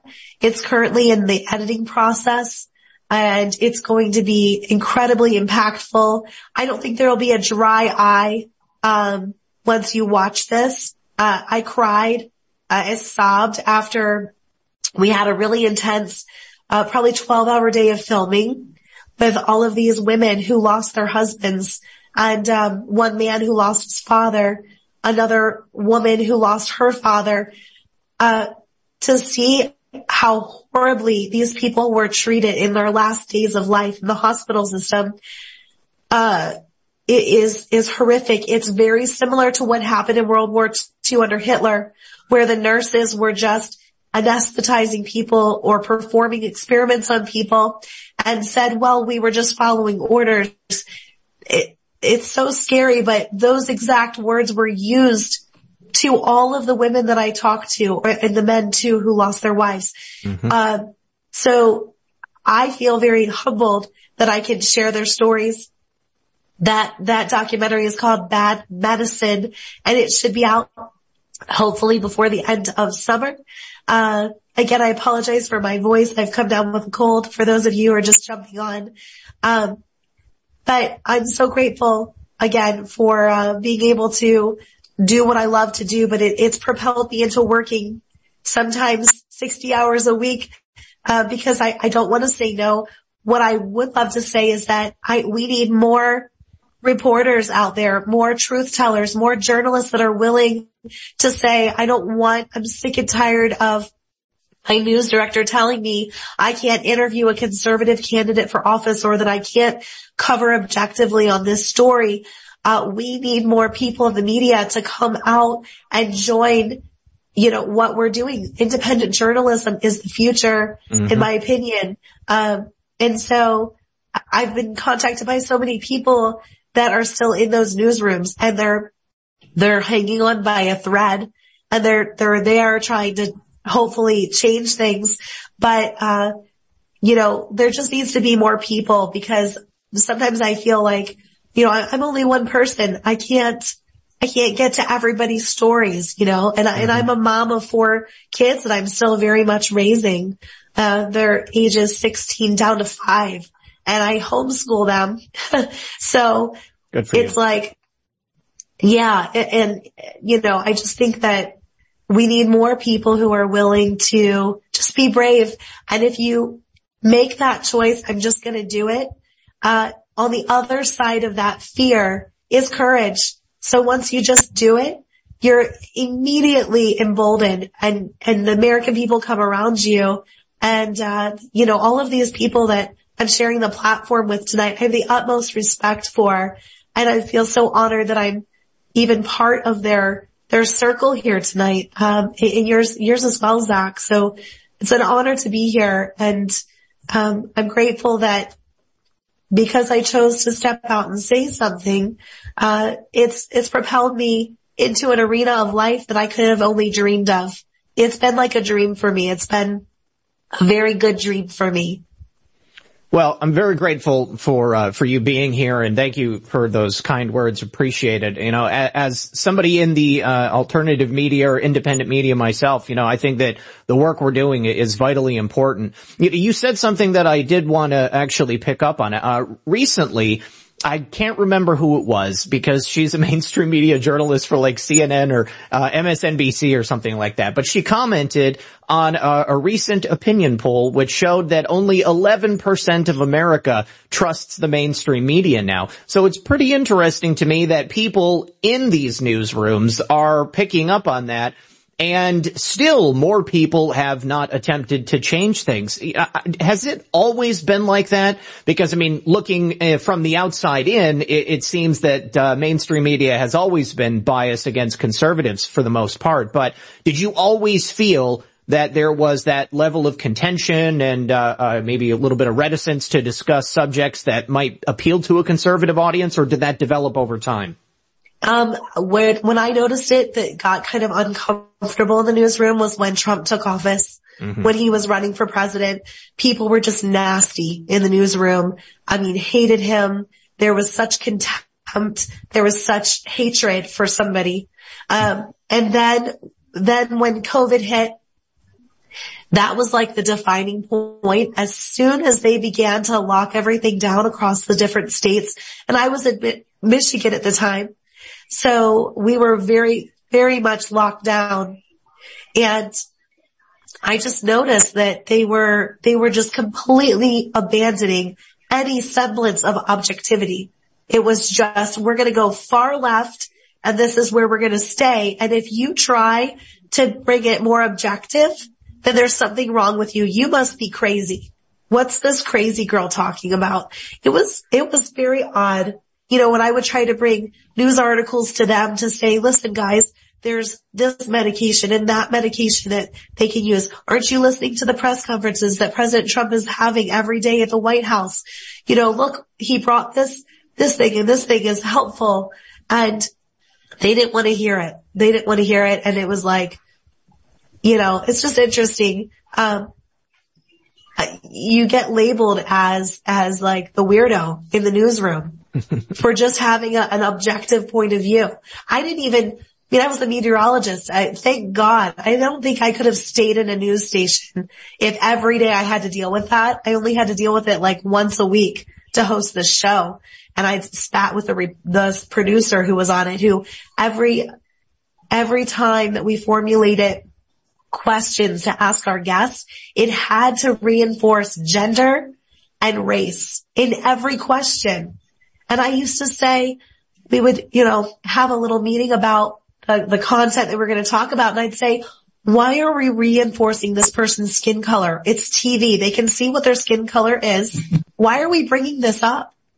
You know, and it was like, nope, you have to say it. And they, and they would only bring on guests that were, um, completely as far left as you possibly could go. Mm-hmm. Um, and you know, it's just, it gets discouraging as somebody who yes, I was a conservative, but honestly, I cared more about just objectivity. Mm-hmm. I didn't really want my conservatism getting in the way. I just wanted things to be objective. Well, the mainstream media lost a, a, a, valuable resource when you left, and I'm very grateful that you did because I think your talents are better served out here uh, in our sphere. But some, you you mentioned uh, uh, the uh, the portrayal of race. I, I was going to go to Alex next, but I, this is a perfect opportunity to jump over to David because obviously uh, what you blew the whistle on was uh, CRT. And, um, you know, it's been, it's been something they've been trying to shove down the throats of Americans for quite some time now. It got a lot more overt. And it seems that there is a, a bit of a revolt happening in America right now. Uh, how do you feel about the uh, the CRT agenda and its success in America right now? Um, unfortunately, CRT has been very successful in infiltrating every part of American culture and not even just America because we export culture to the rest of the world. Mm-hmm. So you can see the same phenomenon happening in places like, um, Great Britain, Great Britain and the UK. Um, it's unfortunate and I've, I've experienced a lot of what April was talking about. Just every, everywhere you go, um, it's saturated with identity politics and they're trying to get people to focus on, um, people's race and gender and sexuality as a guide on how you should treat specific people. And that's what I opposed so much when I was at Hasbro because, um, I'm actually, I'm not a conservative and I've never have been. I've always been kind of live and let live, I guess, libertarian. But I've always also understood that we should treat people based on their actions. Um, and I just, it, it breaks my heart to see so many people, um, just kind of blindly following along with the, the race and gender politics. But lately, I think because it's, be, it's gotten so extreme and there's no, there's no space that's outside of that ideology now that people are saying enough and pushing back. And we're starting to see that especially in the, uh, in schools. And I think that's starting to become a great thing because, um, if they, we're in a culture war, I think most people left or right can acknowledge that. Mm-hmm. And if the children are indoctrinated into left-wing ideology, then the, whatever this side is, the conservative, the, the, um, libertarian side loses. Um, everything is dependent on if, if they can corrupt the next generation or not. And I think they've understood that for a long time, which is why they went after colleges and now they're going after, um, culture. So places like Hasbro, um, mm. Nickelodeon, you'll see it in even children's entertainment. And I'm sure everyone has heard of the, the drag queen story hour that's happening. Oh yeah. oh like, yeah. like children as young as kindergartens, like they understand where they have to go to. They don't need to convince people in their 30s, 40s, and 50s they need to get your children. Absolutely. Yeah, it's pretty disturbing, uh, the lengths that they're going. I'm, I'm sure everybody has seen that, uh, recently leaked clip from a new Disney cartoon, uh, of a, a, a, trans man telling a robot where to buy tampons because, you know, apparently men have their oh. periods and robots apparently have their periods. Um, you know, and Cary showed me this crazy video earlier, uh, that in regards to, uh, monkeypox. All of these mainstream media outlets talking about uh, the populations where monkeypox seems to be uh, predominantly showing up, and it's uh, I mean you know I would say it's it's in gay men, but apparently you can't use gay as a terminology on on uh, mainstream media anymore. It's only men who have sex with other men because I guess you can have sex with other men but not necessarily be gay. That seems like that's what the implication is. Okay. it's, a, uh, it's, a, new thing, so I don't even really know how to comment on it. But um, well, what is a man? Do we what is right, a woman? What, what is, is, a woman? let's uh, let's ask that question. What is a woman? Hate speech. Everybody remembered what man and woman was just when Roe was overturned. Absolutely. Funny how, how quick that switch happened. So we know. Right. My body, my choice some, suddenly has relevance again. Uh, okay. Well, th- thank you for that, Dave. Uh, appreciate it. And, uh, uh, Alex, I'd like to go to you now because, you know, it's been almost two years since you came forward. We're about to head into the midterm election and it really doesn't seem like much has changed. Um, what are your feelings about uh, the possibility of uh, more of what you witnessed going on? It'll probably happen. Yeah. There's no fixing. I mean, the, here's the thing. It had nothing to do with my postmaster. He was just following orders, just like everybody's following orders. Yeah. But somebody above is always, there's, it, the government's corrupt as hell. Anybody that's been in the military knows that. anybody that's, you know, uh, that, that's why I, I sit there and hear the president talk about, you know, oh, I've got, I've got these gun, uh, planes and stuff. And I was like, what pilot's going to fly for you? Mm-hmm. But that's just my thoughts. You know, if you were to say, Hey, go bomb Dallas, what pilot's going to fly for you? But, but this whole thing with the election, I mean, we'll see. I mean, maybe we'll get something around. I didn't, I, I that's the that's the first time I've heard about the, uh, what were you, what you mentioned about the, uh, they're starting a new organi- a group just to watch for the election stuff. Mm-hmm. It's the first I've heard of it. I've kind of, I've kind of backed off of most media and stuff. I'm trying to like, you know, I'm kind of, a I'm a very private person. This is very rare for me to do something like this. So Mhm. yeah. Uh, but Cary gave me a call and I was like, Hey, I'll, yeah, I'll get on. I'll talk to y'all. So, so how about uh, uh, the impact on you and your life and your relationships since coming forward? I mean, the mainstream media really tried to twist what you said, and you know, not just them, but also your superiors. Yeah. Um, well, for the most part, I, it was, especially when it happened, it was the rough, one of the roughest times of my life. I mean, I was having a rough time. I was really depressed. I was scared. Like I was watching out the window constantly because I didn't know when the freaking, you know, FBI is just going to show up to freaking arrest me, especially considering initially I didn't want to come out in the open. I spent, I, I was I'm covered, blurred out for a reason. I wanted to continue doing my job. I didn't, I had, I never wanted to be out in the open. I didn't want people to know my name or my face. I just wanted to, here's the information, do with it what you will.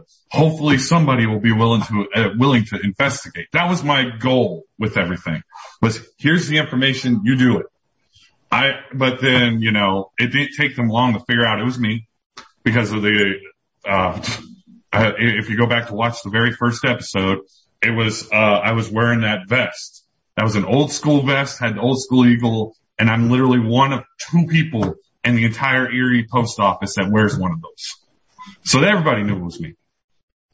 And, and next thing I know, I'm, I'm out on the street and I'm getting, uh, talked to by, you know, postal police. And I'm like, well, now I don't know what to do. So I ended up contacting, uh, back with, po- with them and, now I was scared, you know, and they were like, we need to get you out in the open. That way they, that they can't freaking, you know, Hillary Clinton you out of the world. I mean, they could have disappeared me easy. Mm-hmm. I mean, and I was scared of that too, because, you know, and it, again, it's not the postmaster or nothing. It was above them that I was more worried about. You know, it was way above his head. Sure. I mean, because most of the, if you ever, if you've ever worked with or been around the, uh, and if you ever talk to anybody that's been in the post office, you'll notice like management are a bunch of yes men. They will do whatever is told of them, whether they, it's corrupt or bad or wrong and they know it's wrong, they'll still do it. I mean, there's so many things that they do that are sneaky in that, in, in the post office. It's scary. And, you know, it, we're the ones who really get screwed by the sneakiness are your carriers. They, they're the ones that get the worst treatment out of everybody in the post office is the guys that are out on the street delivering your mail. And why is that? Just because they are uh, the the most public facing? Uh, no, uh, a lot of it is, a lot of it has to deal with, all right, let's say you have an eight hour route. That route, on general, as long as the mail is at an average level, it's going to take you eight hours. No big deal. All right. That's what you're supposed to have it at. The post office, we have inspections every couple of years where they inspect to see how long routes are going to do. And I know this for a fact because it happened to me. And I was doing my, I was t- doing 1018, my favorite route.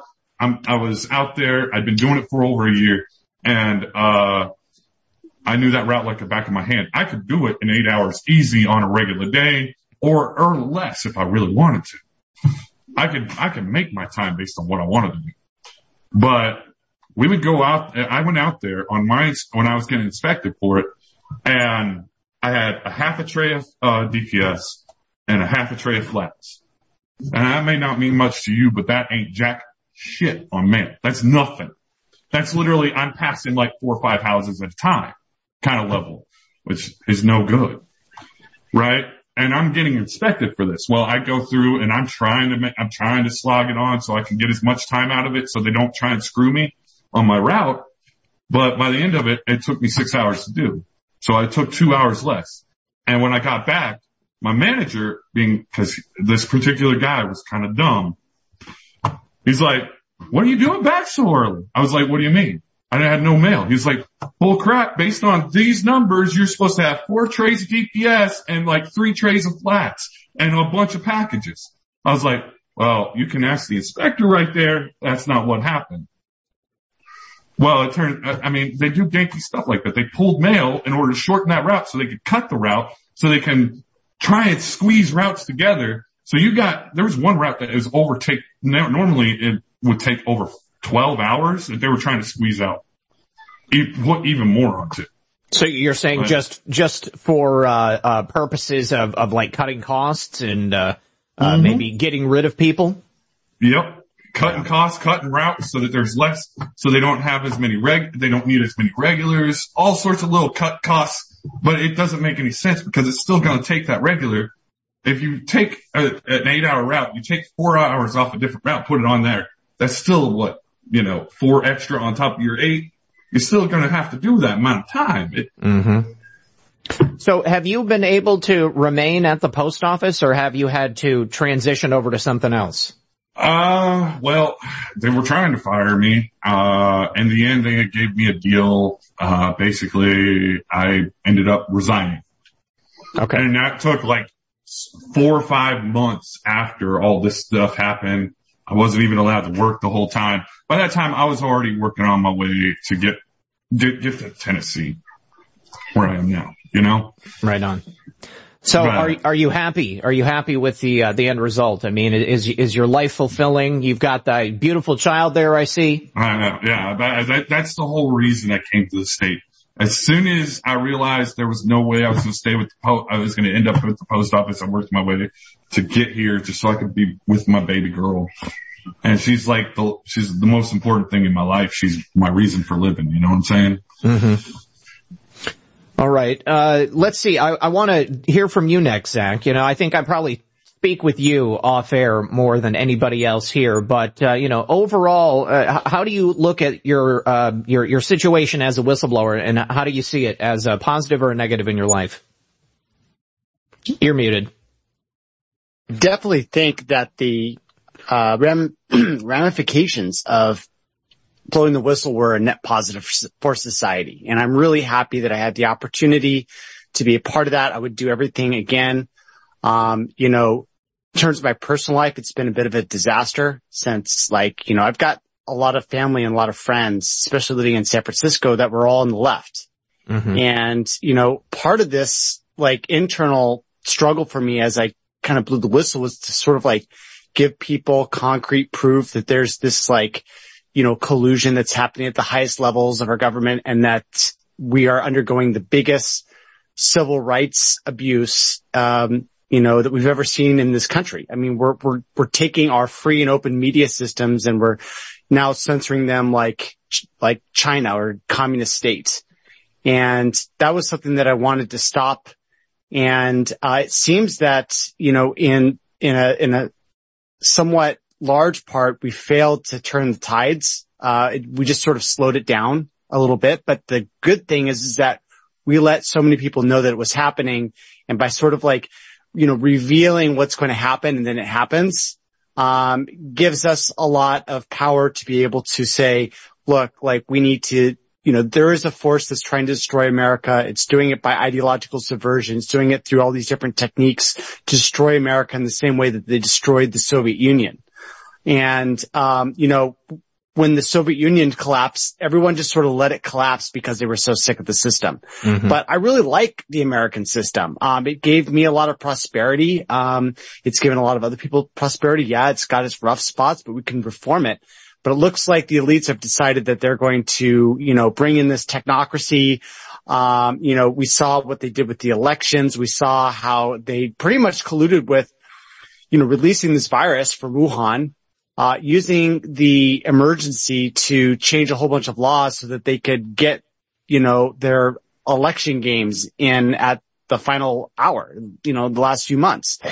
And the question is, can we stop that process? And I don't know if we can because the forces that are allied against us are in- incredibly vast and, uh, and they've got the tacit support of about one third of the population that are just completely zonked out on this mass formation psychosis. Mm-hmm.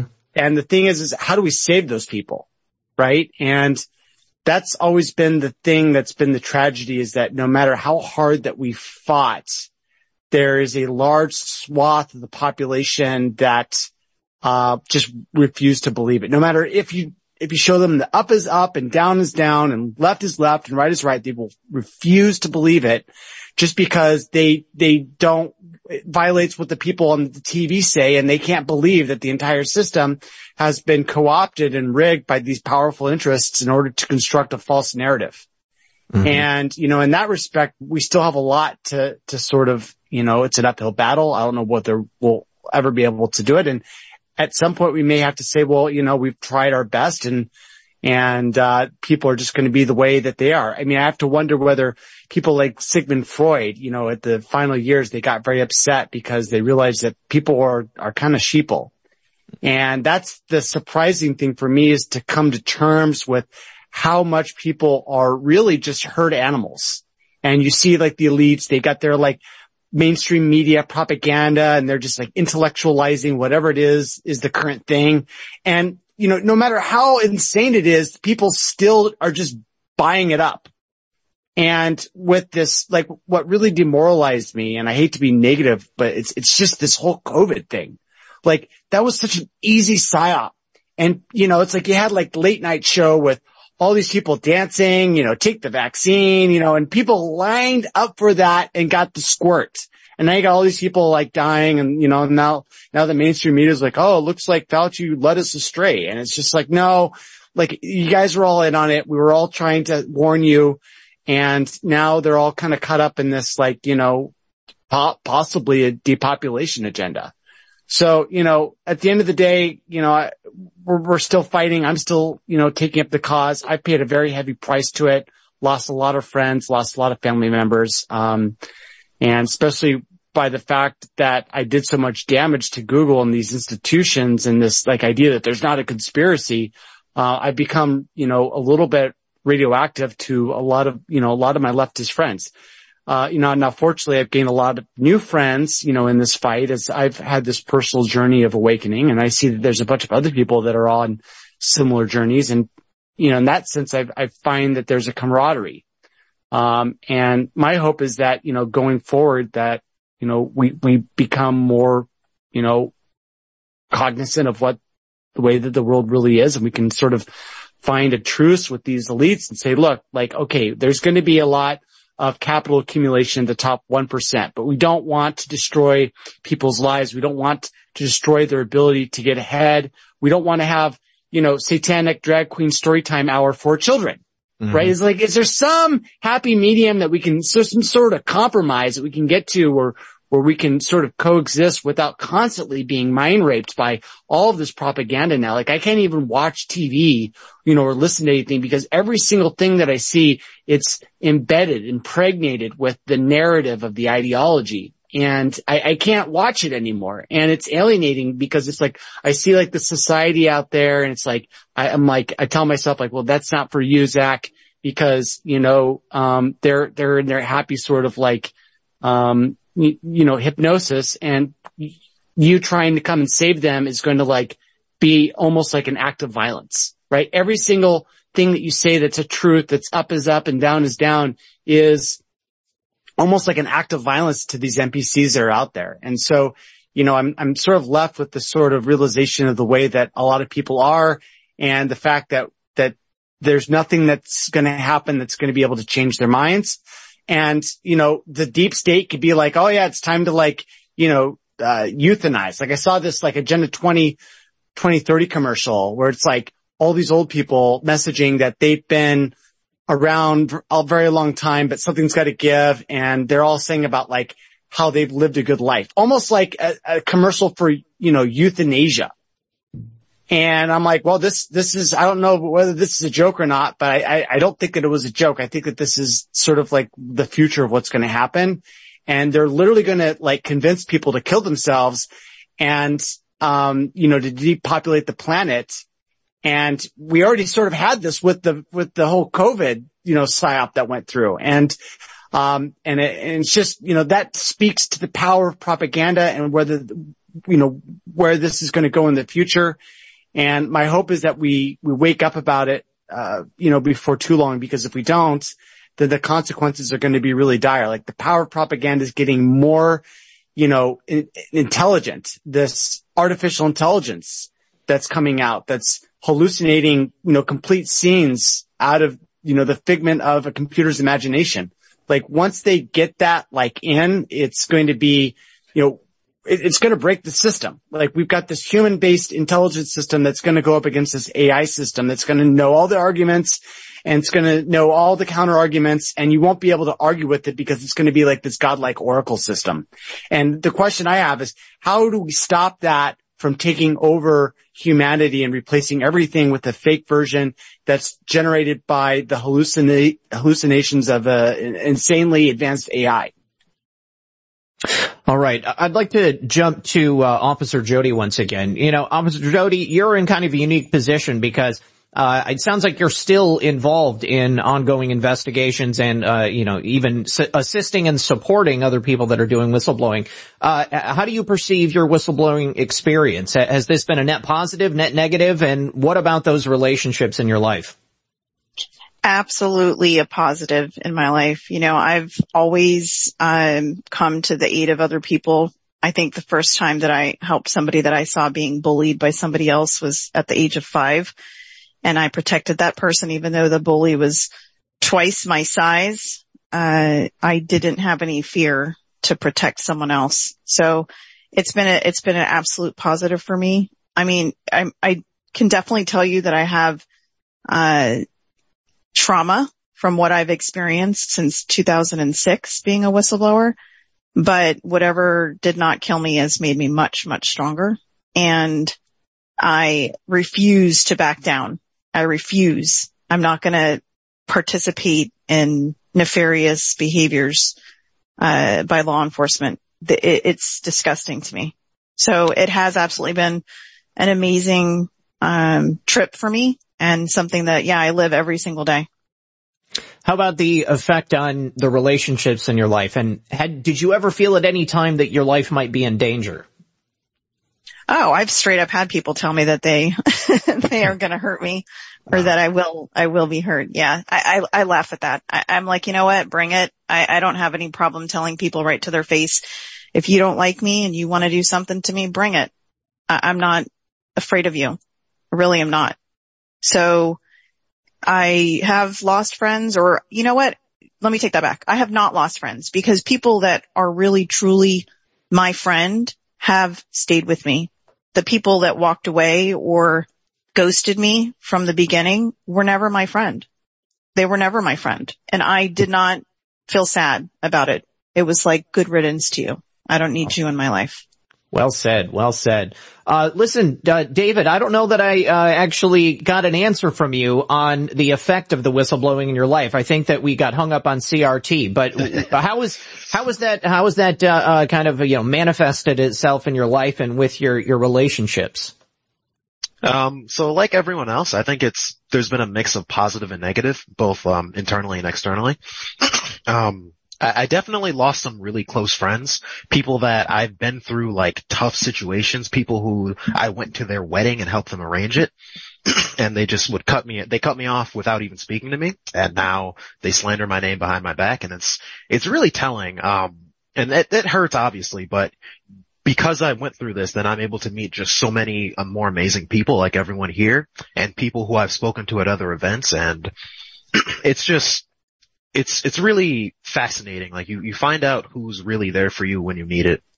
Um, and then more internally, like since I've become a whistleblower, I have zero problem telling people exactly how I feel about certain things. Mm-hmm. And that is such a liberating feeling. Uh, I encourage it to everyone I encounter. And a lot of people don't particularly like some of my opinions and that's perfectly fine. And there's people whose opinions I don't like, but I'm, I'm happy that now I can just have more open and free conversations without having to worry about who I'm going to offend or who's possibly going to have to, who's going to come after me because I've, I've said something that they personally dislike. Um, overall, definitely positive. Um, and I have some family members who are very, very much left wing. Um, even though I'm still left wing ish, that we, we butt heads on a lot because I'm someone who's, um, like, like April, I'm just more objective in my reasoning.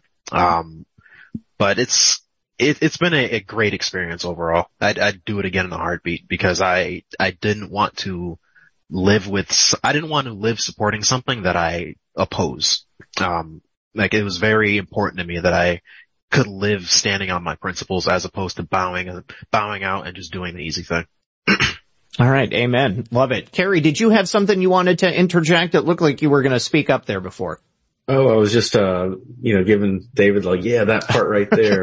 but, uh, it, I am curious though, uh, David, like, um, uh, like we've noticed that like minorities and stuff that are like not even conservative, but like you said, just like just right of the crazy lefts, right? You guys get, uh, some people get labeled. Did anyone hurl all those like Uncle Tom or those types of things at you like during your, during this whole thing? Like, you, like you're black. How can you have this opinion or this type of thing? I've gotten that a few times. Um, double minority status, actually. Check your privilege. Um, well, I didn't, I didn't, I didn't want to throw that out there. That's your business, okay? So. but, um, yeah, I've had some people say like, you can't hold these opinions because of whatever minority status you have. And I just, look at them and say, I can hold whatever opinion I want to because I'm an individual. That was the entire point of, that was the entire point of me becoming a whistleblower because I, I hold Martin Luther King's values very, very high. I grew up with them, but I've, I've gotten some of it. Um, I just laugh at it because it's, it shows, and I, I usually get it from more lefty, like far left people that they, they truly believe that people who are black or people who are whatever sexuality have to believe certain things. And if you don't, then you're just pretending to either be one of the things or you're just not a real member of that group. And it's, I have not encountered any conservatives or right wing people that have been as bigoted towards me. And I think that's been very telling. Well, that's very, very true. It's pretty hilarious to me because quite often some of the most bigoted and uh, prejudicial people are those people on the left who, you know, seem to uh, publicly espouse a very different line of thinking. But then when it comes down to it, you know, I mean, if you're not directly lined up with what they believe and what they think you should adhere to, then you're somehow like, you know, Satan incarnate or something. Um, Okay, so uh, I wanted to jump back down to you, Zach. I think you know I, I, would like to kind of focus now on solutions that we might be able to provide. You know, I mean the um, the space of whistleblowing is rare because people put themselves at risk. I mean, they put their lives at risk, their relationships at risks, and uh, and their careers at risk. You know, what can we do to support people and uh, perhaps make an environment where it's okay for people to come forward? Because a lot more people should be coming forward because I know that what you guys experienced were not isolated incidents. You're muted. Yeah. So, and it's the, it's the, the, the theme of today. Um, I think that, you know, what people should do is they should de-Googlefy themselves. Like, I know that a lot of us still use Google search. We need to like start diversifying away and being more inclusive with other uh, services that don't do that. Like I know that um, a lot of the content that's really good is now on Rumble, and we need to follow our content provide our content influencers that we love to listen to. We need to follow them on Rumble. We need to bookmark them. Um, I have created sort of like my own sort of bookmark site, blast.video, which has uh, most of all the influencers that are important under one single website. Um, and that was sort of my solution to what do we do about the censorship, right? We got to route around it. Um, I'm working on another solution right now for distributing video that's decentralized. If you want to see a little demo of that, Zach, after the show, I'll show you. It's really cool. Absolutely. I'm going to use that. I'm going to use that for an upcoming movie release, not my own, a big one. I can't tell you who I'm working for right now, but April knows. Um, but, um, you know, we, we look, your influencers are still out there, you know, delivering truthful content. And now it's more important than ever to support them. Like they're coming after us. Like right now they're trying to take down Alex Jones. They're probably going to be successful with that. Um, and the question is who's going to be there to tell you what's really going on? Zach's one of them, right? This is why I love Red Pill 78, why we've been friends for so long. He is a truth teller. Um, and you know, we need to support that in every way that we can. Um, if you want to come to, you know, one of the best places of news on the internet, come to blast.video. It's totally awesome. And, uh, you know, just turn off CNN and ABC and CBS and all these other corrupt news propaganda outlets. Um, and if you can just do that, then, you know, you're, you're going to be able to expose yourself to real information and, you know, make better decisions for yourself, your family and, and your country. Okay, beautiful. Well said. Uh, April, I'd like to uh, ask you the same question. What can we do to facilitate helping people to make the right decision? Well, I feel like I, I don't know how much longer I can stay on here because my voice is going, but this will I be the like, last question. yeah, a lot of your audience is already doing the right thing. You know, they're on Rumble, they're educated, they know what's going on. Um, supporting independent journalists, right? Like we're we're out here putting out content doing what you're doing and, and it takes a lot of time and effort. So, you know, sharing people's, um, people's interviews, right? Um, I just think that we, we need to step away, um, as others have said, from the mainstream media outlets and really get back into that critical thinking mode. And so if there's somebody watching this um, maybe on, you know, later on in the recording who doesn't typically watch Rumble or doesn't typically go onto these alternative areas to get news. Um, you really are doing yourself a disservice by, by holding on to what's comfortable, which is just turning on the cable TV and trusting that what they're telling you is truth, uh, because you're never really going to understand what's happening in the world. And so, uh, my favorite uh, news source that I was I was uh, getting a lot of my news from prior to blowing the whistle was the Epoch Times. Um, I was an Epoch Times reader for about two years prior to 2020 hitting, and and I actually use it as part of the curriculum for my kids' um, homeschool because if they read that newspaper the typical newspaper, you know, the New York Times is going to make you less smart. The Epoch Times, I mean, I learn new things every single week uh, when that publication gets sent to me, my house. And so it's one of the best things that we can do to ensure the next generation are critical thinkers.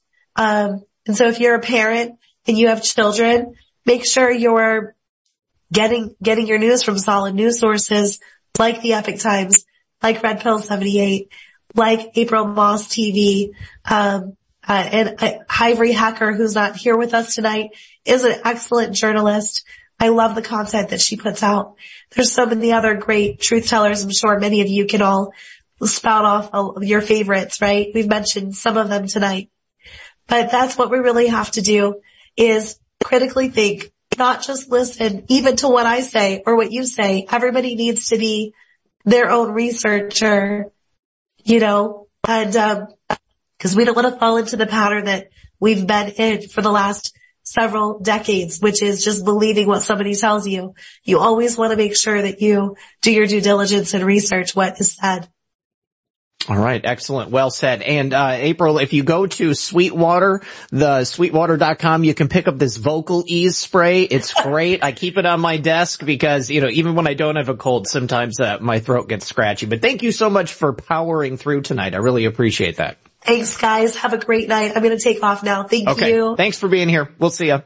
Thanks so much. All right. Let's, uh, Jody, I'd like to go to you next because I think that it's vitally important for people to do the right thing, make the right decision, speak up when they should, especially in the medical community. And, you know, the idea that I was just following orders, I mean, it's abhorrent.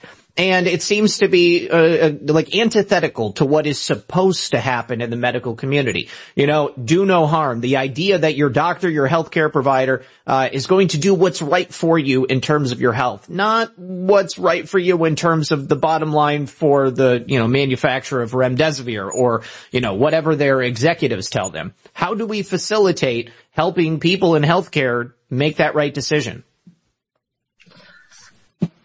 I think that there, and there has been a movement of, you know, people in healthcare that are looking for alternative ways to help people, right? Mm-hmm. Um, you know, a, a, physician, let's say, you know, a, all they're doing these days is literally typing in uh, a chief complaint or a diagnosis and then they're getting populated what medications they can prescribe. And they have to go in order you know they can't say oh i i've had you know really good outcomes with this medication. I'm just going to go straight to that one. You know they're really bounded by protocol and policy and you know I, and I don't see that changing you know I, I don't see that changing in our current hospital system uh, because it's just it's ran by big pharma and um you know we had talked earlier about um you know, well, Officer Jody had mentioned about like the courage and, and just saying like, I don't care. Like, you know, what if my truth is my truth, you know, I'm, and I'm going to stick up for my patient. We're, we're patient advocates first. You know, we, we're not bounded by, you know, our hospital and our policy. Like we took an oath to do no harm and to provide informed consent and to be our patient's advocate. We are there for the patient, not for the doctor, not for the nurse manager, not for the, the hospital administrator. And I think, you know, people, I encourage them to go back and look at their oath and then look at, at and uh, their their ethics, you know, of saying informed consent, and then ask themselves, am I informed? First of all, am I informed of the best possible alternatives or the, the risk? You know, let, us just say this new EUA Paxlovid right? There are over a hundred medications, hyper, you know, uh, for blood pressure and psych medications, especially that are contraindicated. How many people know, know that? You know, and they're not even supposed to, you know, get this EUA. So I think people need to really go back and make sure that they're informed and, you know, follow that little, you know, nudge because everybody feels it. That's why I, I haven't received much hate from anybody, right? Because they know something's up. They know it. It's just, am I going to do something? you know, about it. And now, you know, so many people have chosen their, their paychecks over people and, and, and it's just, it's horrific. So what we're lacking now in this, in this country or in this world is, is courage. And, and that is really what is going to take is how do, how can we help people get that courage to speak up and to use their voice and not be afraid you know, so I really appreciate you having us on because it's like my story. I, I never thought in a million years that this would be my life right now. I miss tremendously the bedside, but I also know that there's something, what, what's my purpose? You know, we're all here on this earth for this time and this place at this exact moment. And we all have a purpose in which we, why we're here on earth, you know, we didn't create ourselves. You know what I'm saying? It's like, you know, you have to, you know, find out what it is, you know, is your purpose and, um, and go with that. And I think I've talked in circles because my okay. mind's just racing, but I don't even know if I answered your question. You did. You absolutely did. You absolutely did. Uh, Officer Jody, you know, I, I think that uh, specifically in law enforcement, I mean, I can imagine a couple of ways myself that you could maybe facilitate uh, the ability of people to be able to do this. Um, do you think that the reason they haven't done so is maybe because they just don't want people to whistleblow? And do you have any ideas on, on how we can help the situation? Well, first of all, let me bring some attention to Johan Joel Shagan and he is, he's been instrumental in starting and running a national database of nefarious players in law enforcement, uh, judge positions and prosecutor positions. So do yourself a favor later on, go on, uh, to the Giglio Brady list site. That's G-I-G-L-I-O dash Brady, B-R-A-D-Y, uh, Giglio Brady. And what that is, is it's a site that will allow you to put in names and information and attach information regarding law enforcement officials, judges, and prosecutors across the uh, United States that have harmed you or others that you know, or even stories that you run across, you can put that information into the database and it'll allow the public to see in a very transparent manner all of those people that are out there that are hurting other people through their positions of power. So I, I, I just wow. want to bring that to your attention because that's something that Johan's working very diligently and hard on along with so many other independent cases that he's handling across the United States. Uh, he's an attorney out of DC and a really, really wonderful man that I've come to know over the recent uh, months. And he's provided me my own uh, Brady list page. So as far as um, you know, what we can do to help those people that want to come forward and be whistleblowers themselves. Like I said, I'm, I'm going to be working over the next year or so to create an anonymous environment for law enforcement officials first and foremost to come forward and and start giving information. At this point, I tell everyone to just email me directly at officer.jody at gmail.com. And if they have anything that they want to bring to me as a tip or maybe a request to do a story, on I will do it. I respond to all messages directly.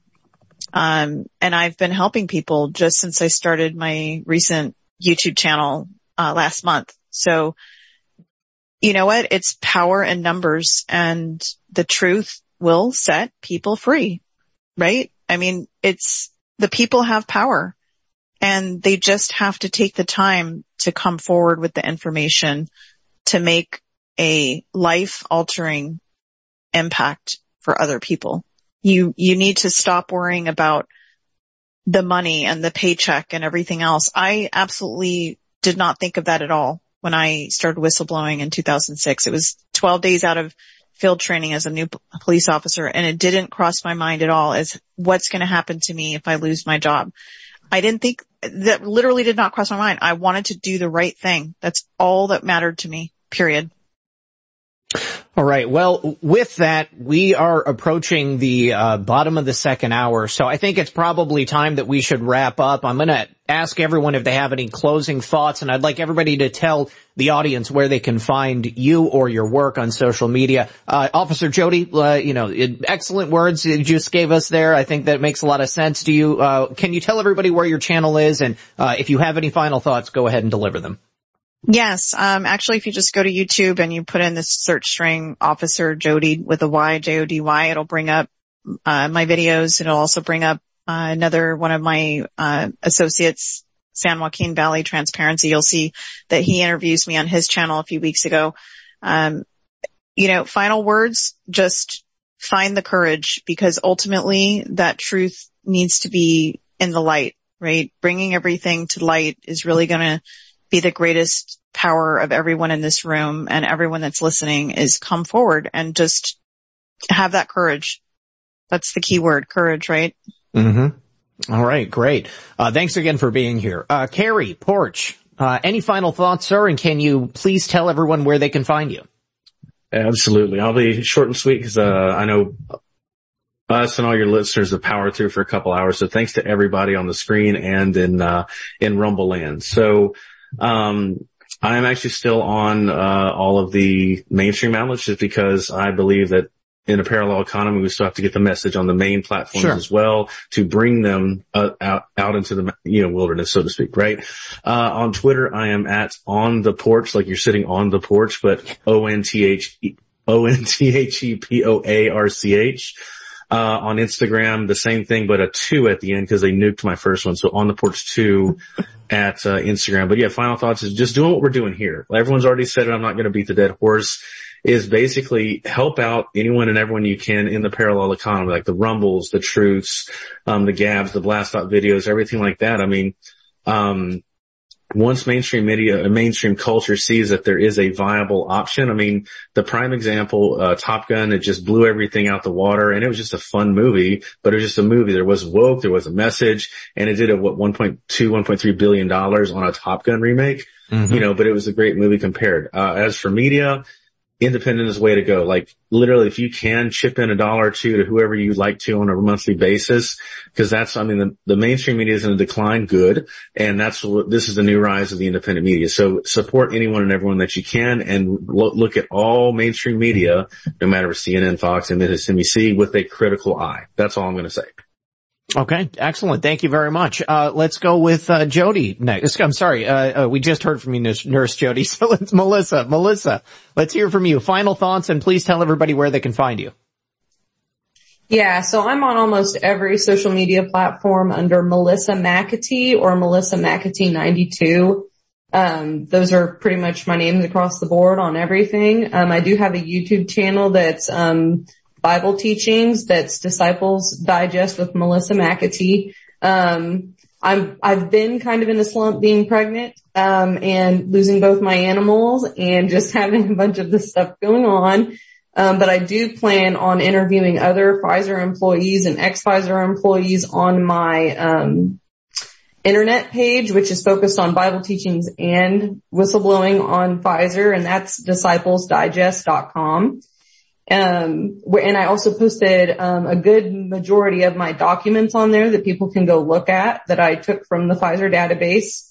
Um, and something that I think people can do, um, to support people is we need to be building bridges. Um, the people who think differently than us, I think, um, because we get so frustrated because to us the truth is obvious, to us the truth is right in our faces and in our hearts that we get angry with people who maybe don't see it as easily as we do or maybe need more convincing than we did.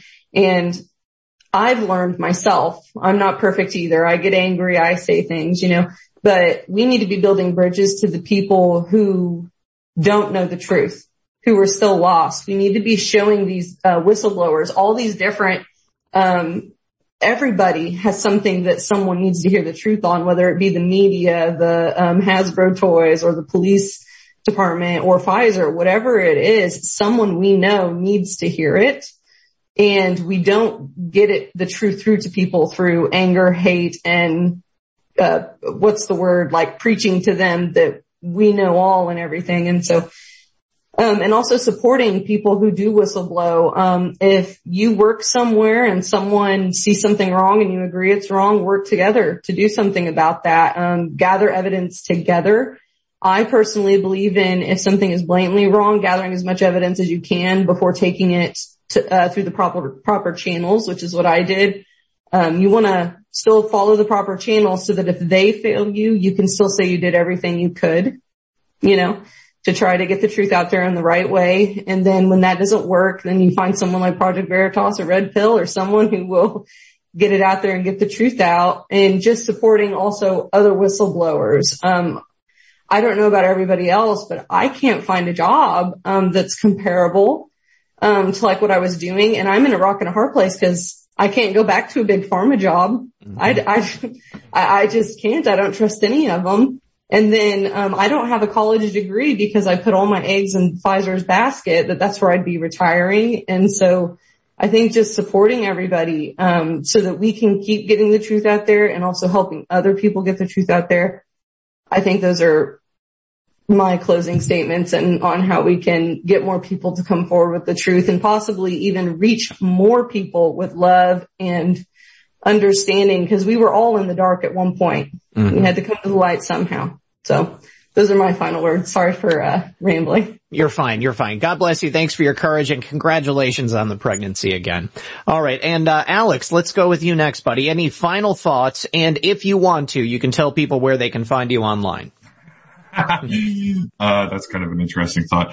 Um, so final thoughts. Yeah. I mean, it, it was, I like this whole, this whole, when I initially came out, it was a difficult thing. I'm even still, I, I'm getting ready to start working again finally.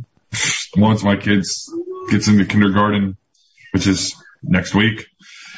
But, uh, so my life's looking up. I've got a plan and uh, for my, uh, for the next like 10, I've got a 10 year plan set for myself right now. Uh, I miss my job. I still miss job as a, uh, as a carrier. I mean, I may have sounded like I, I hated it, but no, I loved my job. I loved going out there and meeting and, and dealing with the people, especially on the routes I knew because I knew all those people, you know, they were like family to me in some cases, Mm-hmm. you know, and, uh, yeah, uh, if I was going to go with any kind of social media, I'm not really, uh, on social media outside of Telegram, which most of y'all know. Uh, but, uh, if you want to see, if you're interested in gaming, I mean, I have a gaming channel that barely has any viewers at all on YouTube. it's, uh, Nav Hops, Hops and on YouTube. So yeah. Right on. You can find me on Steam as Keymaster of Gozer if you want to play a game sometime. Keymaster of Gozer. Yeah, Okay, I'll I'm send go- it to you I'm- off air because you got to put some spaces and some underscores and stuff. But yeah, we should play some games sometime. All right, let's go. Ryan, good to see you. Thank you again Is that for a being here. Ghostbusters reference, by That's the way? absolutely a Ghostbusters reference. Child of the 80s here, 100%. Uh, okay, Ryan, final thoughts and where can people find you and purchase your book?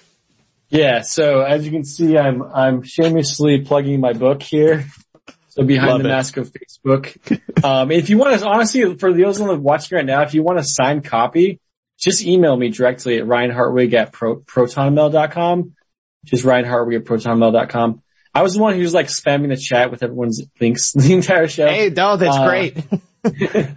Um, but yeah, ryanhartwig.org is, uh, my website. So it's ryanhartwig.org slash book. And I'll put it in the chat here in a second. And then, um, yeah, that's, I'm on I, all my, my user tag, my, uh, profile, social media is, uh, just real Ryan Hartwig. So yeah, real Ryan Hartwig. And, um, I'm on Gab. Uh, I just created a, a true social account. Sweet. Um, Gab Instagram. But yeah, and then, um, I think that's everything. Let's see. Um, yeah, Facebook whistleblower. And no, thanks so much everyone. This is amazing. We should do this again. Thanks again, Zach, for hosting us. Absolutely. All right. And, uh, David, you know, I grew up as a Democrat. I, uh, at a certain point decided, you know what? I don't really feel like a Democrat. I'm more like a libertarian. And then, uh, I became a Republican because of President Trump running as a Republican. And now, you know, uh, I have conservative values, but I feel more like a Republican or a conservative than anything just because I definitely am not a left-wing radical. So maybe by default, you're over there on the right side of the spectrum now. But I'd like to hear your final thoughts, uh, and, uh, and also what you think can be done to, uh, facilitate more people coming forward. And then please, of course, tell people where to find you. Sure. Um, so final thoughts. Um, I think, like I said before, America's being, America's under attack ideologically at very different levels, whether it's CRT, medical misinformation, or, um, big tech censorship and collusion. The best way to combat all of that is to support alternative platforms, support the parallel economy. And also, if you're like a writer, an artist, or whatever, create culture. Create culture that kind of showcases the best of not necessarily even American culture, but our values that underpin it. So things like liberty, um, individual rights and negative rights, uh, meritocracy. Make cultural works that show the next generation and just show people at large. These are why these values are good to hold. And, um, as like others have said, make sure you're not keeping yourself in an echo chamber ideologically. Um, make sure that you're not falling victim to the same things that we complain about. Um, as to where people can find me, I'm on Gab and Gettr and Instagram, though I don't use it as much at noble underscore stripes. Um, I don't use social media a whole lot, but I'll, I'll post funny things and, um, I'll, I'm pretty sarcastic because it's fun to shitpost on the internet. um, I forgot your third question. Um, Uh, facilitation of whistleblowing. Anything we can do uh, in the public? How, how do we, uh, how do we help people decide to do the right thing here? Speak honestly. If you see something that's wrong, speak up. If you know something is wrong, don't repeat a lie just because it's easier to fit in. That reinforces that lie everywhere you go and you might not even be aware of it. You might just think it's the path, path of least resistance, but mm-hmm. you're encouraging a culture of self-suppression and dishonesty. And if you, if people are unable to break out of that on a personal individual level, then naturally the society around us will decay by the same um, logic. Yeah, absolutely. Ancient Rome. Hopefully, we're not living in those days. Uh, let's uh, let's go ahead to uh, Zach Vorhies. Zach, as always, a pleasure having you here, sir. Uh, can you answer those questions as well? Facilitation. Where do people find you? And um, I can't remember the other one, but you know what? If you want to find out what Google is doing to censor you, um, come check it out at zachvorhies.com. I've got a Google Leaks uh, thing that'll take you to a breakdown of all the different documents I released. It's 950 pages in total. If you want to follow me and my intelligence drops, uh, do so on twitter.com slash perpetual maniac. I also post on Gab and Truth Social under the same names, perpetual maniac. Um, and if you want to see the best place for news on the internet 24 seven, uh, check it out at blast.video. If you want to support me in that endeavor, go to blast.video slash support. You can, that'll take you to my GiveSendGo and go and you can make a donation to help continue to support the site. All right. Excellent. And finally, Nurse Jody, where can people find you and your work? Um, right now, uh, Nurse for Natives on Telegram and Instagram. Uh, Instagram is where I pretty much post, but I'm trying to get a website together, um, and, um, yeah, go that route. So it's coming. It's okay. coming. I, so let me just go through before we close out here. I have a couple of thank yous uh, from uh, from the, the donations on these various platforms over on Rumble. Uh, Low Country Brooklyn, thank you very much. If you're on Rumble, don't forget to, to hit that plus sign, show the uh, algorithm there that you like the show. Uh, Spud Hill said, I salute all of you on this show. Really appreciate all of you. And then my mom, Real Red Pill 78 mom says, you 11 are the true meaning of stunning and brave. Thank you for all you do. Prayers and hearts. And yeah, absolutely. Uh, if anybody is stunning and brave, it's us. It's not the, those leftists on TikTok. And then let's go to the Foxhole. Video Demon Slayer said, uh, I haven't donated in a while, so I'll get us started. Thank you. Thank you to PC Tech Pro, Sean Joe, Puddin Hollow, and Incorruptible Guardian who said, what an episode, 07. Sean Joe, thank you for that. D Patriot 1776 as well. Sean then also says, thank God we have these brave people who felt the fear and told the truth anyway. Uh, Sean, thank you, Rook Castle, and thank you to Julie65. R.C. Anderson, Rook, Maggie May, and then Lynn's over it said, much love, great show and guests. Ohio Kimmy, thank you. R.C. Anderson, thank you to Ryder, who also said great show. P Quest says, thank you, Zach, for all you do. J2 Dank, off the leash, Sean Joe a couple of times. Sean also says the left-right dichotomy is a construct of the deep state. Gotta stop using that term. You're absolutely right. Porpoiseful, thank you for that. Just Josie says the best news station ever. Thank you very much for that. 123 SKG, appreciate the can. Uh, Callie RN says great show. Thank you for, thank you to your guests for their bravery. Bruce Banner says, thank you for your incredible work, Zach. You are truly an inspiration to us all. And then Kansas Mudcat dropping that as well. I also want to say, guys, we lost uh, a viewer, a longtime fan of the show in this past week. Angle, who uh, used to be over there in the Foxhole chat, passed away after uh, being sent home from a, routine surgery. Uh, I actually had the opportunity to meet her uh, just a couple of months ago. We had lunch together here um, and uh, on Flagler Beach. And so I'm just asking that everybody keep uh, both Angle and then also her family in your prayers.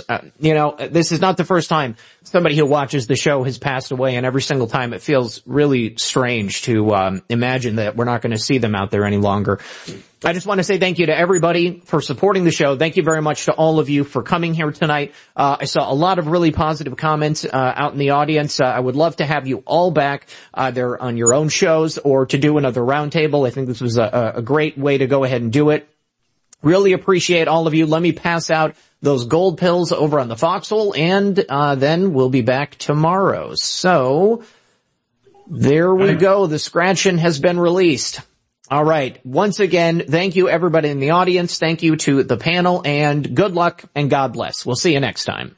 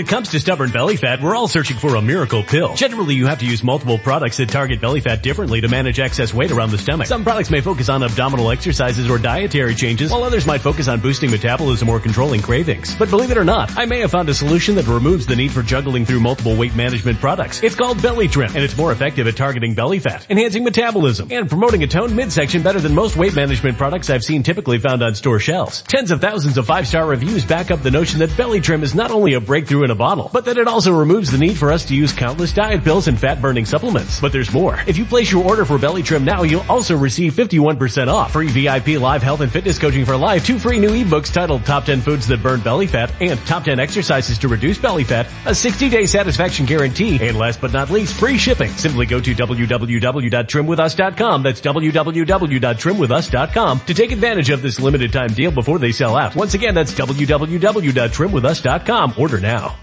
Energy bills are rising at a historic rate and there's no end in sight. Talk to enough people and you'll soon realize nearly everyone's shocked at their recent electricity bills. Some studies reveal energy costs have skyrocketed by as high as 60% in as little as two years. That's why tens of thousands are installing this magical little device from SavePowerBills.com to help slash their energy bills. This sophisticated gadget stabilizes electrical currents, reduces dirty electricity, and helps protect your appliances and electronics. Simply plug it into your home's wall outlet to help lower energy consumption and ultimately help reduce your power bills every month. Countless five-star reviews back up the notion that this device is one of the most efficient ways to save money while beating the greedy power companies. But there's more. If you order now, you'll also receive 65% off, fast shipping within the USA, hassle-free returns, and last but not least, a 60-day satisfaction guarantee. Just go to SavePowerBills.com to take advantage of this limited time deal before they sell out. Once again, that's SavePowerBills.com.